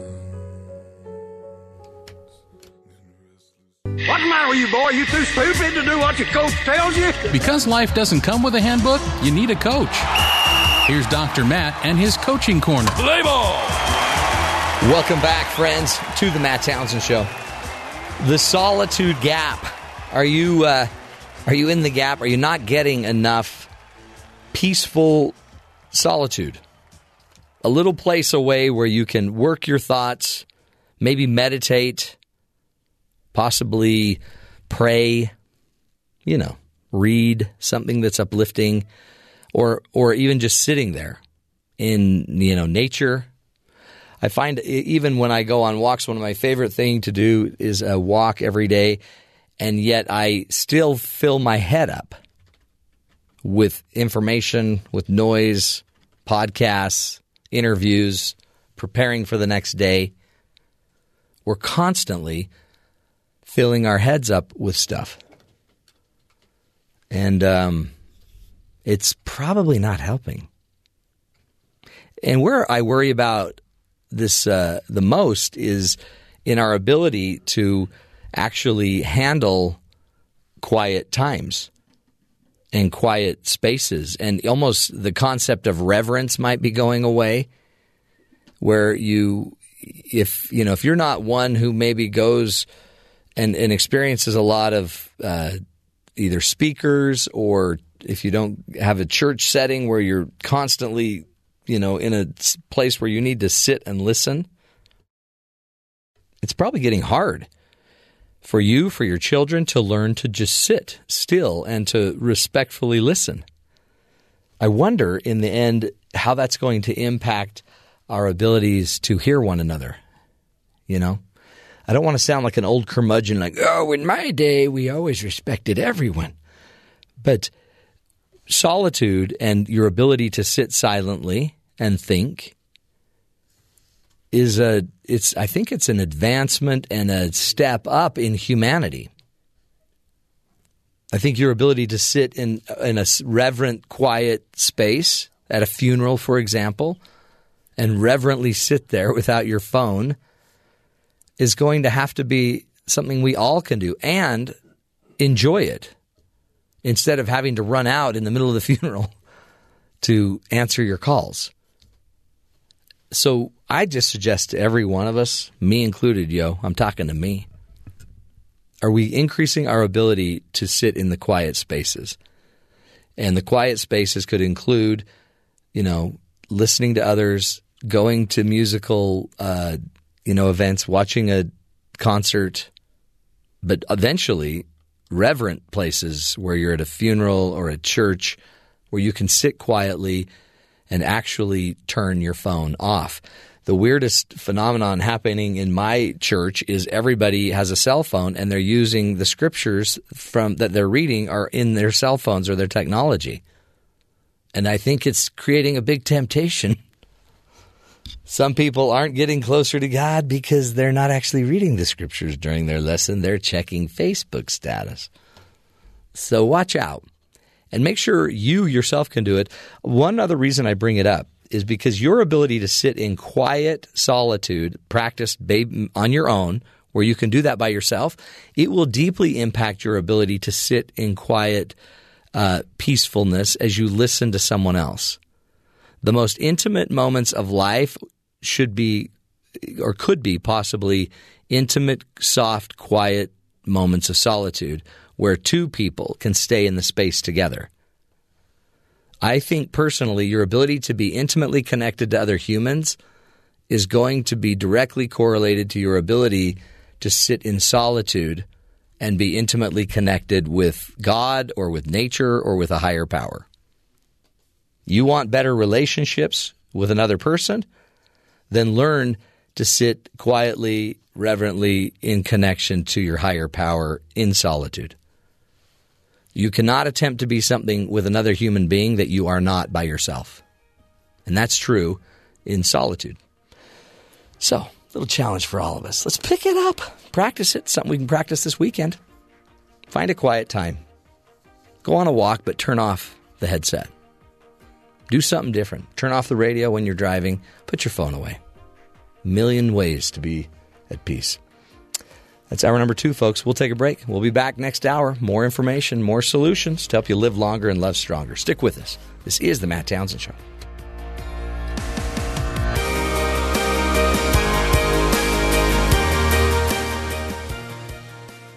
This is the Matt Townsend Show. Your guide on the side. Follow Dr. Matt on Twitter at Dr. Matt Show. Call the show at 1 855 Chat BYU. This is the Matt Townsend Show. Dr. Matt Townsend. Now on BYU Radio. BYU Radio. Your mind and uh, the impact it has on life. And when I when I'm coaching people in my um, practice, I the mind really is one of the first big barriers that has to has to be evaluated at least in order to create some movement, in order to create a change.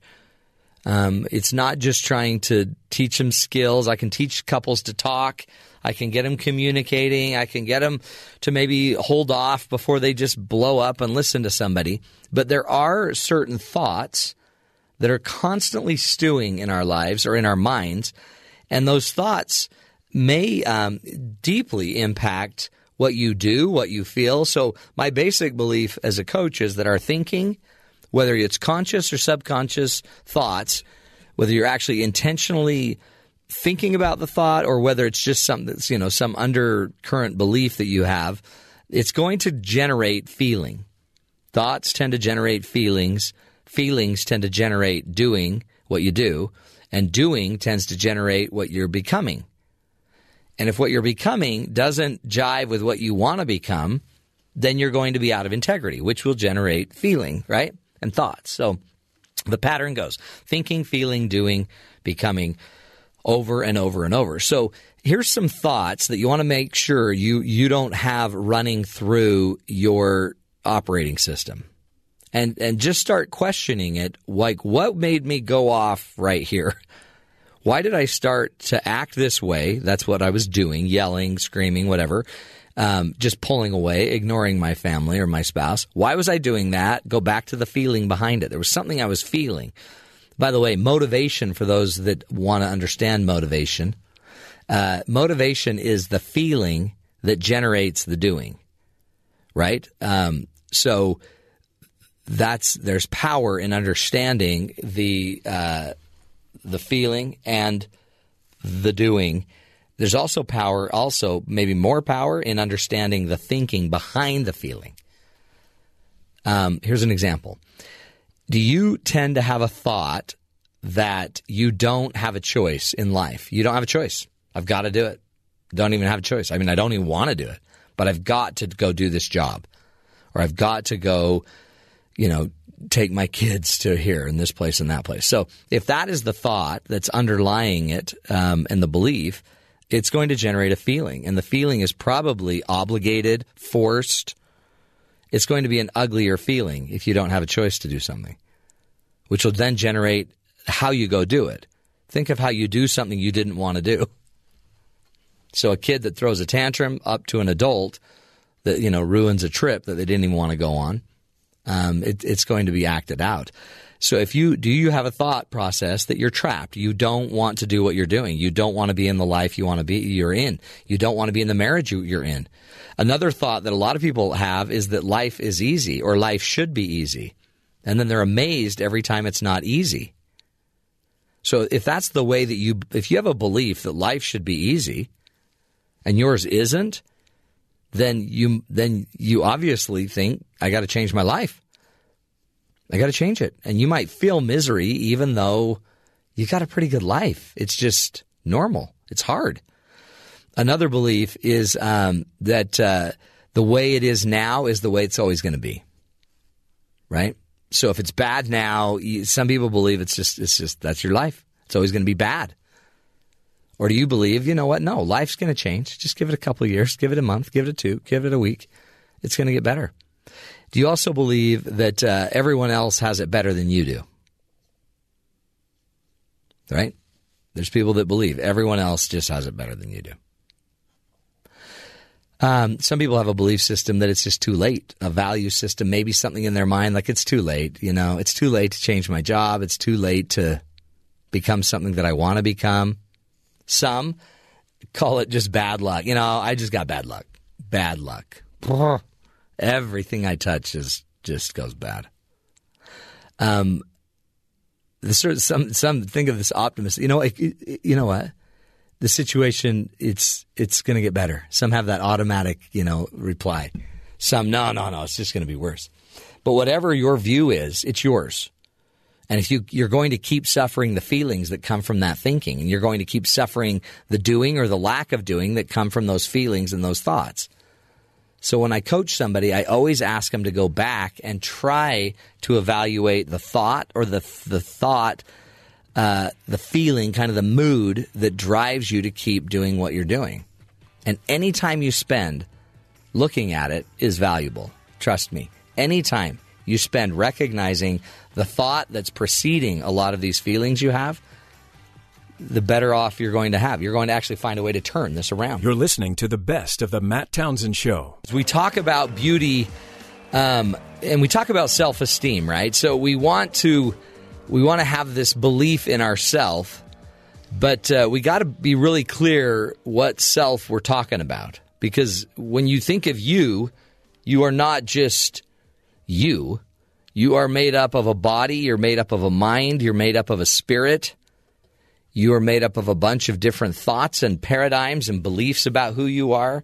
So be really careful. Um, as you try to grow self esteem, you, you got to focus somewhere. And my concern is that many people spend the majority of their time trying to build self esteem, probably working on only one of the three components of self esteem, which is the body. So, your body, a great tool, right? A great source, brings you the chemistry. You know, it allows you to feel the pleasure and the pain of the world. You can rip, you can get those ripped abs like I've got, you know, buns of steel, muscles galore, rippling. Okay, don't be rude. And you, you can have all of that going for you. You can be stronger than everyone else. You can be faster. You can uh, financially go make all the money you want to take care of your body and your body's needs. You can drive the nice car, something to put your body into. You can buy the best clothes. And interestingly, it won't necessarily make you feel better. It will for a while. But eventually, if you want true self esteem, you're going to have to go deeper than the body, right? So eventually, you're going to want to, you're going to jump into your mind. And the mind is where you, you know, you want to start, you know, having some power. You want to be more popular. Do you want some of the things that are less tangible? Not a car necessarily, but you want prestige. You want popularity. You want people to like you. And you'll realize that your car's great, but it doesn't mean people actually like you. They might just use you for your car. So as you move into your mind, you're gonna you're going to you're gonna like it. Your mind likes, you know, looking good. It likes being popular. It likes having, you know, maybe not even you're not even going to sit there and like sit in your money and just play in all your money. That's the tangible stuff. But you just like knowing that you have more than others. So that becomes a mind game for you now. Now your mind is being satisfied because you're getting ahead supposedly in life. The problem with your mind though is um, you're never going to be good enough because eventually you're going to have a neighbor move in that will have more money than you. So your mind alone isn't where you're going to find self esteem either. It's not going to be in your mind that you, because your mind's constantly going to be comparing you. And you're either going to have to be better or just worse than everywhere else. And your mind's going to kind of bifurcate it and make it an either or. So the true source of essence is always going to be in the spiritual side. Essence is your ability to have less and be okay with it. It's your ability to be present. Essence is that good feeling you feel when you are doing something that is noble and good that you love to be about. It's holding your grandchild, it's holding your child. It's that silent night in the middle of the night when you're just rocking your baby back to sleep and you just feel peace. It's when you're serving, it's when you're out in nature. That's where your true sense of who you are comes from. It's usually in the quiet times we find ourselves. It's not in the loud, busy dance halls or bars that you're going to find your true identity. Super fun. But in the end, you got to be okay with yourself. You got to know what your purpose is. You've got to feel some connection to a higher power. Your true self, your true esteem is going to come from knowing that why you're here on this earth and what you're doing here and being connected to some bigger purpose. And I'd also say being connected to a higher power. And you can go determine what that higher power is. But if we're not connected to it, then what can you esteem? The highest power I've, or the highest esteem I have is knowing that I'm a child of some, of God, of something bigger than myself. That brings me more self confidence than anything I could do or have or say. You're listening to the best of the Matt Townsend Show. We do. We watch these shows or these television news moments where we hear of a child in a car, or lately it's even been animals. Um, I mean, it's always been animals, but uh, now people are, these kids are dying, right? And apparently, we are at a higher rate of deaths with children in cars this year than um, last year. We've already passed last year's totals of death of children in, in these in cars that were left in cars. So that's one of the reasons we wanted to focus on this topic. Also, I want you to notice that um, how quickly we are to judge and to be uh, so angry because of the innocence, right, of these these children. They didn't do anything. They didn't. They were innocent here. But one of the things to remember, what uh, Dr. Diamond was teaching us, there's very universal issues at play here, and you have memory and you have battling, kind of dueling purposes in your memory. One memory is there to get you habitually to just keep doing the things you do. And another is, you know, the, the perspective memory to get you to, re, you know, don't forget this. But as for as mad as you are about somebody leaving, um, another parent leaving their child in the car, and you can't explain that or understand it, how many times have you personally been driving down the road habitually in your habitual uh, memory, and you don't even remember driving somewhere. You just got in the car and went to grandma's. and put it on autopilot and just think about that lack of awareness. Right? Think about what happens when you get in autopilot. Yeah, sure, you'll never forget your child in the car, but you will drive 75 kind of brainlessly and not and, you know and be thinking of something else. So as quick as we are to all judge somebody that makes a mistake like that, and that's a I'm not I don't want to diminish that. That's an enormous mistake. And it is a mistake we can't make, but people do. And they will statistically, you know, millions of parents they're going to make mistakes. Um, but your need to then crucify this person, your need to then diminish them, to beat them up, and to get online and make comments like you're informed, like you would never make a mistake like that. I promise you, if we followed you long enough, you have. You do. All the time. If you forget your phone somewhere, if you forget to pick a child up from something, if you if you you're going to make a mistake. And that's the hard thing about being a human on this earth is we make mistakes and not all mistakes that we make are equal. Sometimes you make a mistake driving and you accidentally kill somebody and it ruins your life. And it's a mistake. It's a pure simple mistake. So people make mistakes. Let's let's just recognize that you're part of that group, right? You're not part of the deity and God that doesn't make the mistake. You're part of the group that makes mistakes. So be careful how you judge one another, right? Hoping to help you see the good in the world. Stick with us. This is the Matt Townsend Show. We'll be right back.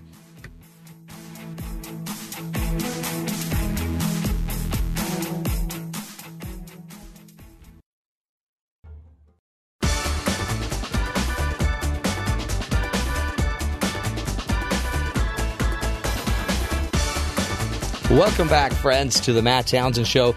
You know, as you watch the Olympics uh, and you see all of these team sports, you think, man, they're killing it. They sure play well together. Wouldn't it be great to work that well in your own workplace? The, you know, it's uh, it's not an easy thing to create a strong team, a powerful team. But because, uh, you know, there's always a star here or there. There's some that like the meeting, some that don't, some that want to talk, some that don't. How do you build a team that can uh, be a high performing organization and yet, uh, especially, get results that that we have to get? In the end, it's not easy. So we brought in uh, a pro to talk to us about it.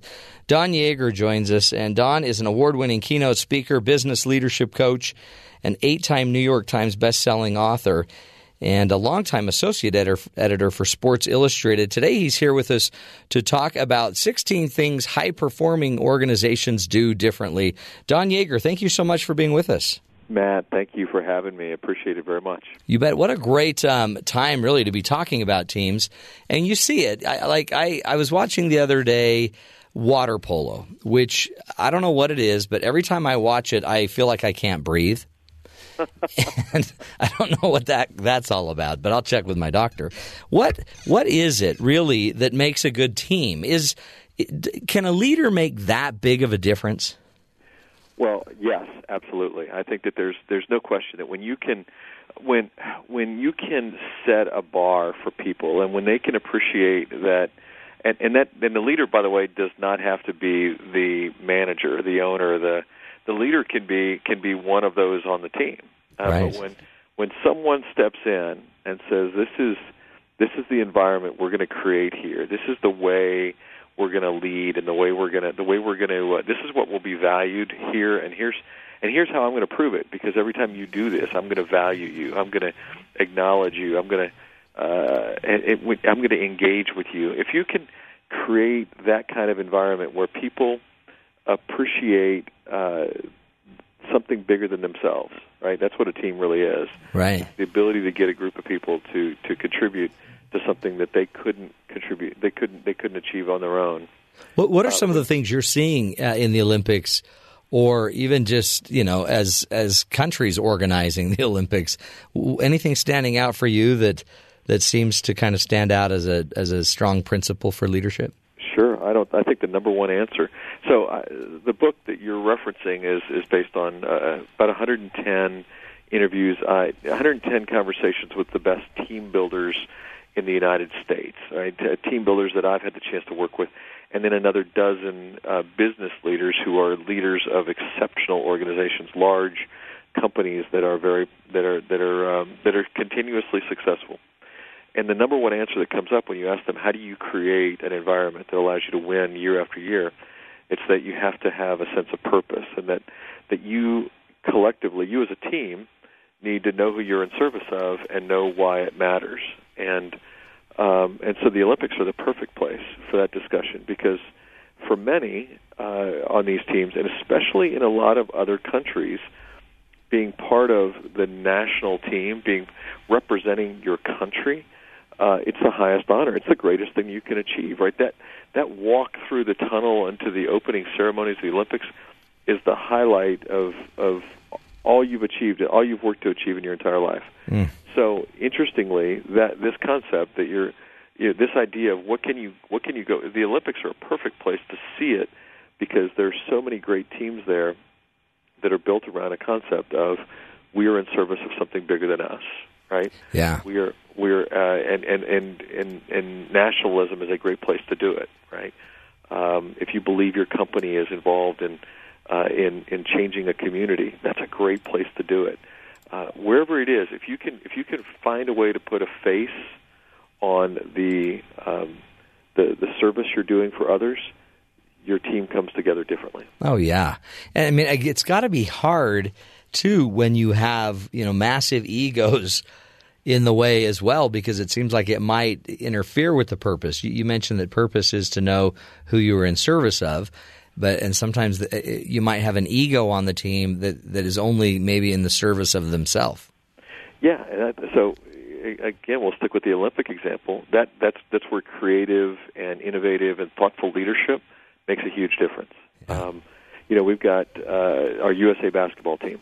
Um, it's an example I use in the opening chapter of the book. Actually, uh, when they when the team was struggling, they had finished with a bronze at the Athens Olympics.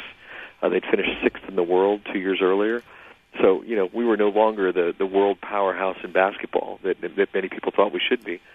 They hand the team over to Mike Krzyzewski at Duke, and and he immediately creates re- realizes that if I want to create a sense of service, if I want our team to believe they're in service of something bigger, who can I turn to?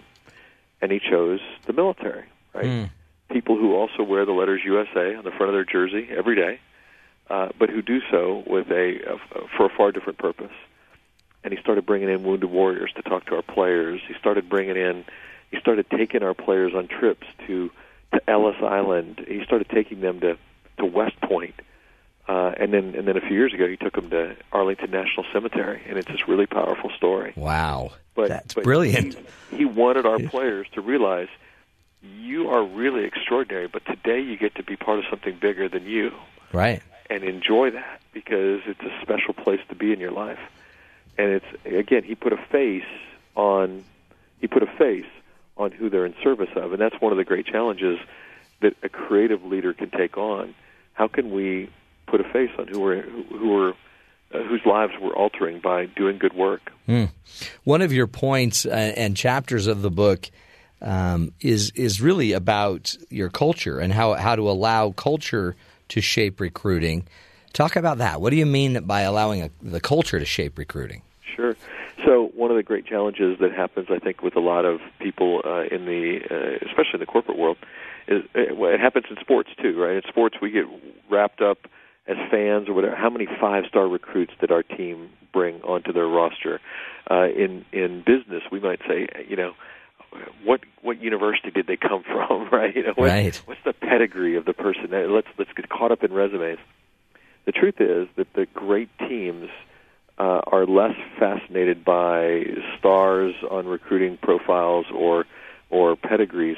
They are more caught up in here's what works in our team. Let's first off, before we hire anybody, let's know what works best here. What do we again? This gets to culture. What do we value? uh, what gets you elevated in, in our environment, what what gets you fired, right? That those are your cultural, uh, their basic your baselines for culture are are like what what do you, what gets you uh, a, a raise at a company and what gets you fired. Those are your two two uh, kind of Mhm. kind of baselines. And once you know what those are, then you go out and you realize, hey, uh, now let's hire people that only come that that, that are going to come here because they fit, not because they they look good on paper. And um, in, in my little company, I own a couple small companies in Tallahassee, Florida, and uh, you know we have a culture document in our these these are the things that work in our company. You know, one of them, for example, is that we do not micromanage because we're too small, right? We don't Yeah. have time to. So when we're in interviewing somebody, we slide that document across the table and we say, by the way, this is what works here. If if any of that doesn't resonate with you, if and I'm not passing judgment on you. Like if you need micromanagement, that's okay. Some people do. You'd be better off not coming to work here. Yeah, this won't work for you. Right. So you cut it off early, but you only do so if you know what works for you and you can express it uh, clearly and openly. And most people can't. Most people, you know, in, innately, you know what works in your company, but most people never sit down to kind of scribble it on a sheet of paper.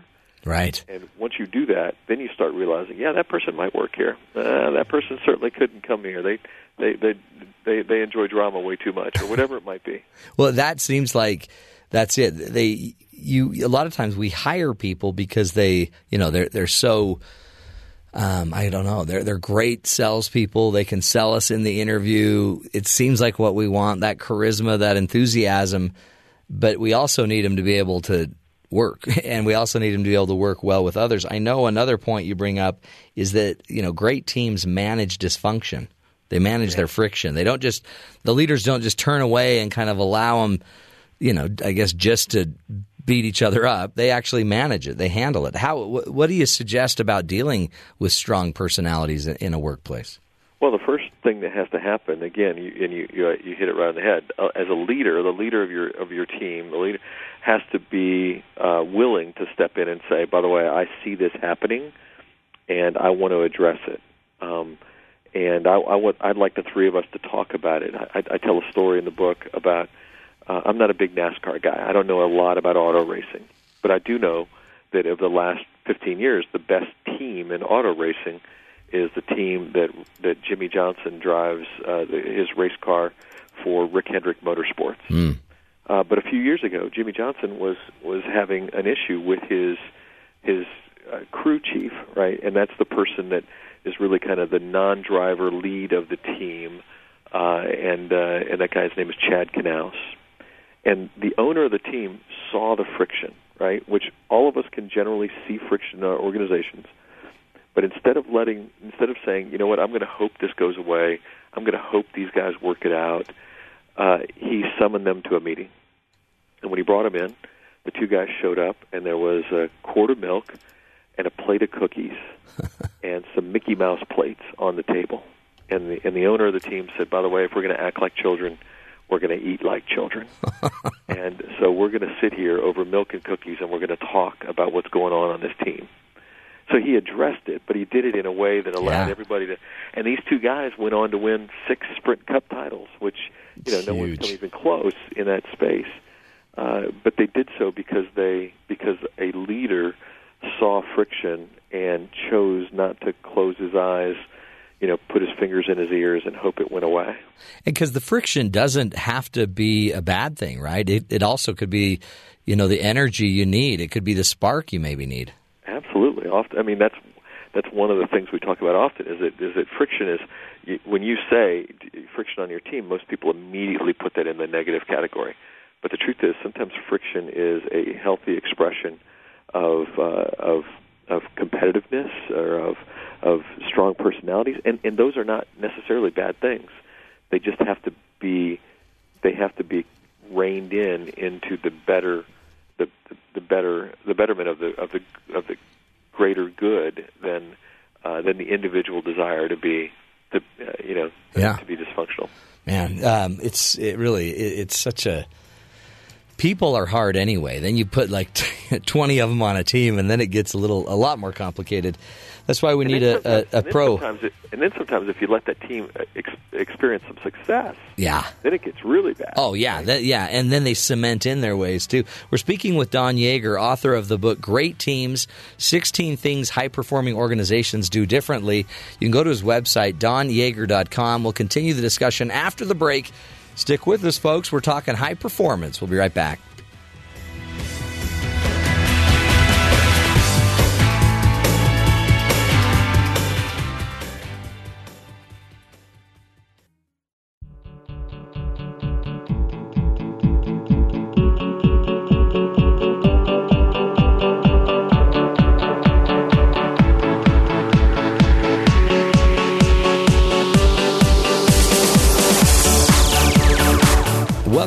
Friends, to the Matt Townsend Show. Wow, I tell you, it's not easy. It's one thing to have a relationship, right? It's it's another to you know make a dyad or a marriage work effectively. It's another thing to make a team or then an organization, and then to have success on top of it, and some egos on top of it, and then pay people to do it it gets crazy. So we've asked a true blue expert to come in and, and uh, work with us. Don Yaeger is joining us, and he's talking about uh, his latest book, um, "Great Team: 16 High Performing, uh, 16 Things High Performing Organizations Do Differently," and he's walking us through the leadership, uh, you know, lessons 101. Don, thanks for being back with us. Matt, thanks a lot. I appreciate the opportunity to, to, to discuss this. This is just such such engaging and fun stuff. I, I'm, I'm I'm grateful to be part of it. Well, it is, and you make it, I think, a lot easier. I mean, we get into there's so many books out there. You, by the way, to to have as many New York Times bestsellers as you do, you're doing something right, Don. well, I've been I've been lucky. I mean, I can't. Uh, if you'd have told me many years ago I'd be lucky enough to have one uh, New York Times bestseller, I'd be I'd, New York Times bestseller. I'd be uh, I'd have pinched myself. And, and now, I'd, actually, I'm. Uh, I heard your intro. I, I think the I think the publisher sent out the wrong note. I'm actually at number nine. Are you nine now? Isn't that crazy? That's amazing. That's, I mean, the average book, Don, read. I think people read. The average book has about ninety cells, and yours, obviously, doing okay. We we uh, yeah we're, we we've been very blessed. That's great. And What- actually, I have to tell you, I know Yeah. we've got a mutual um, connection here. I know of your relationship with the Franklin Covey Yeah. organization. Love and, them. Uh, and several years ago, uh, the Covey family, uh, Sean and Stephen M.R. and uh, and the the entire uh, the, the, all nine children uh, selected me to write their father's biography. Oh wow! So I have been working on that over the last few years, and When is uh, that out? hopefully next year. Uh, we have we're in the we're in the final stages of the writing, but it is a powerful Amazing. opportunity uh, to get the chance to work with Dr. Covey, and then to get to learn uh, about how before he led millions, uh, he led nine. Yeah. is really what what it's about. It's uh, it's a pretty it's a it's a powerful. Uh, it, it might actually be worthy of being back on your show. No, you know what? It, it is for sure worthy of that. We'll have you back for that book. Plus, as I've been looking through all of your other books, there's so many topics we, we've got to have you back on because I'm old. no, I'm old. you're not. You're just you're just well read. You're you're well versed, is what you are, Don. Yeah, for sure, we've got to have you. And what an honor to to have to write Stephen Covey's biography. Amazing. One of the things that um, I learned in in leadership as I would go out and work with companies, it's one thing to like you know get everybody a purpose statement, get people kind of on the same page, but then it's the idea that they have to change and they have to embrace change because it's almost like sometimes you're going to get your team going and then out of the blue something's going to uh, sneak up on you and create the change. How how do you how do you instill that? How do you get a team to be adaptable and changeable? Well, I think the the first thing again is mindset, right? It's that it's that willingness that it's not about how we do it; it's about what will what will what will ultimately get us where we need to go, uh, what will ultimately bring us to the right result. And if you if instead of being caught up in how we do it, you're more uh, you're you're intrigued by, fascinated by, can't wait to figure out how we get there, then what you end up with is the ability to to have people um, say, you know, yeah, I got it, but I got this I got this creative idea. I got, um, you know, what if we tried this? and if if from a leadership standpoint, if if those who uh, have an opportunity to to first uh, step on that idea like a bug, which unfortunately too too many leaders do, if their reaction is "Let me hear more," mm. um, then you are you're opening the door for an environment where change will be seen not as a negative but as um, uh, an extension of your growth. Mm. Yeah, then it's then the change is just new opportunities, new markets, new right. new money. Right. Yeah, a way of. Uh, gosh, you know what? I had never thought of that. Uh, when's the last time you heard a leader say that? Right. Uh, when you, when, but the great ones do. Yeah. The great ones say, you know, I I had not, um, I I hadn't really thought that that might be something that might work. Let's let's explore it further. Right. That doesn't mean um, uh, John Wooden was a great basketball coach at UCLA, yeah. and and he and I had uh, a, a wonderful 12 year long relationship that led to a book that we wrote together. And and he used to say that, that one of the things that was important to him was that when an assistant coach or someone came with a creative idea or some way to do something, well, first off, his answer was never no. Right? He did. He didn't believe you should start there. You should. You should. The next question should be, let's explore that. Tell me more about why you think it would work, and and he would do that hmm. because he a wanted to learn from them, but b he wanted to understand how passionate they were about the idea, because a lot of people will throw an idea at you that they've not thought through, and pretty quickly it becomes evident that it's not that great an idea because they've not thought it. They just it was an idea, but it wasn't anything that could truly be executed upon. Mm. If you, uh, but if you are willing to to answer most comments like that with uh, tell me more. Let's let's let's think through that. What, let's then you you create within your team an opportunity for people to want to bring you ideas, right? For people yeah. want to be willing because they recognize that change and their participation in it could be healthy and they can be part of it. And they, I guess they sense you're open. They sense you're you're willing to explore. Correct. Yeah, I've seen many a culture where the ideas end up leaving the organization because the culture is closed. Yeah, they're going to take that that good idea. They're going to go somewhere else. Mm. And again, that's that's uh, money lost, money down the drain, and ideas and, and actually influence, right? Reach. Talk about one of the things you mentioned is that uh, I guess it's one of the great things that effective or, or healthier organizations do, and, and higher performing organizations do differently. They speak a different language. What do you What do you mean by that? You have an entire chapter on that. I do, yeah. Because again, I, and and and this is an extension of that, right? This how you react when someone brings you an idea. Uh, you know, there are most most organizations, many organizations. The uh, you know, someone of some level of influence might say, you know what, I, I don't want to even. Let, that's that's I'm, I'm caught up too caught up in where we are. But but as far as ex- speaking a different language, it's often around how we handle how the great teams handle um, mistakes, right? Right. Uh, the example that I use uh, as a key part of the opening of that chapter is the Seattle Seahawks and Pete Carroll. Um, I spent time with Coach Carroll and the Seahawks studying how they have been, how they've t- turned that franchise into what is today one of the models in the NFL of consistency. Um, and uh, and and one of the things that that came up was they have an entire uh, when Coach Carroll brings a, an assistant on the team, you know, he says first off, I don't care how you've done it before, I don't care how you've talked to players before. You will not. Here's how it will work here. Hmm. Uh, no one is doing what they wanted. No one's doing this job to fail, right? So no wide receiver runs out and drops a pass because he wants to, right? So we will not, when they come back to the sidelines, berate them for being an idiot because they dropped a pass. They didn't do it because they wanted to.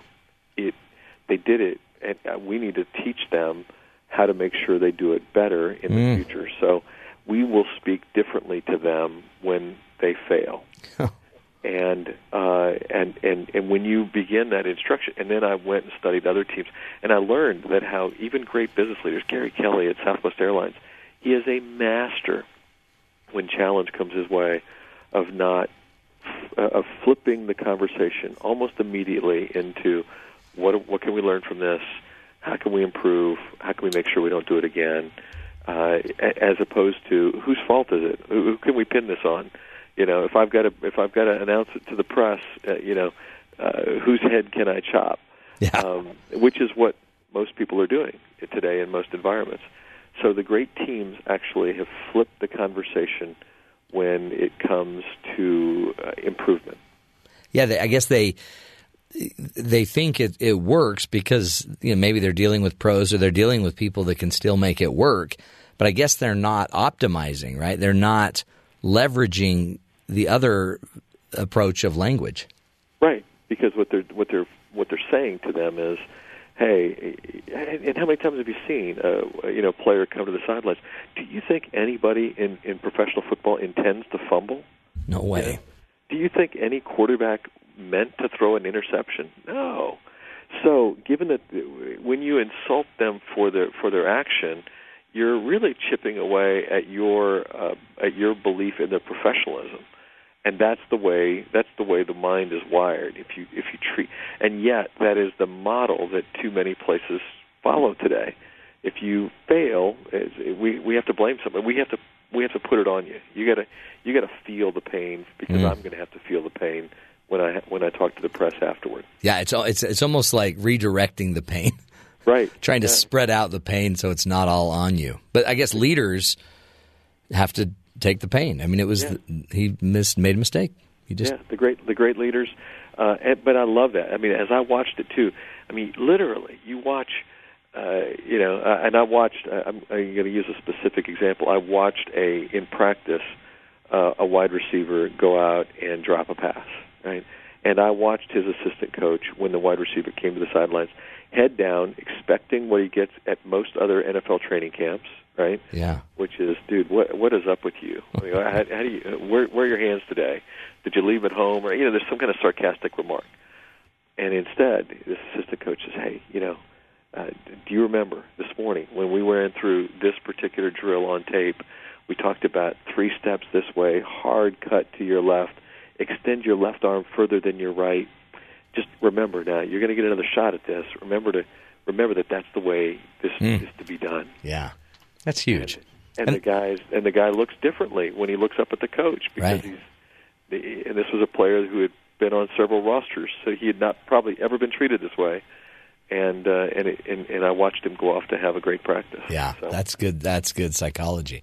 As we as we wrap it up, Don, what would you say is the one thing? The one thing. I mean, of everything you you you know in the book that you wrote, great teams, uh, sixteen things high performing organizations do different. What's the one thing we need to make sure we remember? That will that will maybe take us the farthest when it comes to building a high performing organization. That and it's the one we started out with. It's that idea that the best teams uh, are, are rallied around a sense of purpose, and this is extremely important, even more important as we begin to be overtaken by the millennial generation in our workplace. Yeah, You know, almost every study out there, uh, the millennials will rate uh, what they earn for a living as sometimes as low as sixth. Wow. The reason they go to work for a company or stay at a company, but going to work for a company where they believe what they do matters that's number one. So you have to be able to express to others why what we do matters, who it matters to, and the better you are at that, the better you'll be at building a great team. Hmm. Great thoughts. Don, thank you so much for your great work. We will for sure have you back on many of your other books and excited to see the biography on Stephen Covey. Thanks, Matt. Take care. so much. Don Yaeger's his name. Go to his website, donyaeger.com. Nine New York Times bestsellers. Folks, if you had any idea how hard that is, that's, uh, that's quite the feat. We will be back giving you more ideas, more information on how to live healthier lives. Stick with us.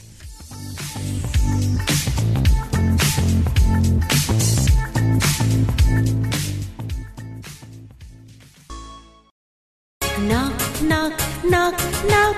One, two, three, and four. As I knock, knock, knock upon the big front door. Welcome back, everybody. Little knock knock music for you. Why, you ask? Because it is Tell a Joke Day. August 16th is the day we celebrate telling a joke. It's also the day we finally figure out why the chicken crossed the road. Last hour, we figured out why the chicken crossed the playground. It was to get to the other slide. Is that right, Jeff? Yeah, and you particularly did not like that one.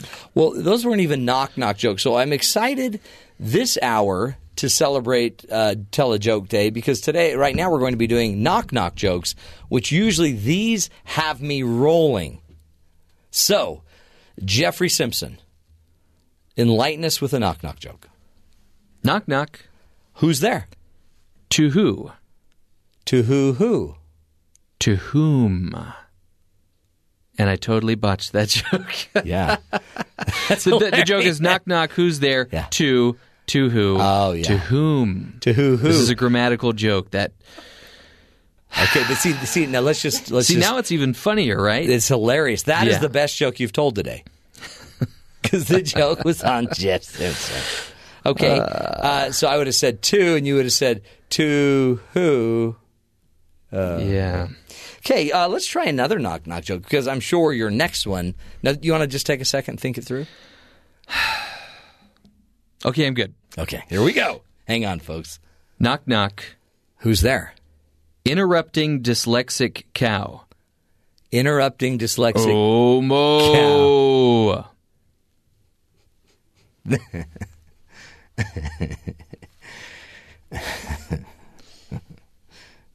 That was funny. Do That you was need a minute? but that was funnier. That was funnier. okay. So, by the way, that's a good one for the people to remember to take home. Yeah. Take that one home. Dyslexic interrupting cow. Okay. Yes. Okay, good, good, good. Let's do another one. This, these are great. Knock knock. Who's there? Britney Spears. Brittany. Knock knock. Who's there? Oops. I did it again. Anyone? Anyone? Um, could- I don't, Jeff. Maybe we didn't communicate. Uh, it's tell a joke day. They should be like like funny. Like these should be the ones that like, uh, you that just you have people just laughing Okay, okay. I've got one more that we can use. right now. Yeah. Okay, what is it? What do you call a cow that has just given birth? What do you call a cow that's just given birth? I don't know. Decaffeinated.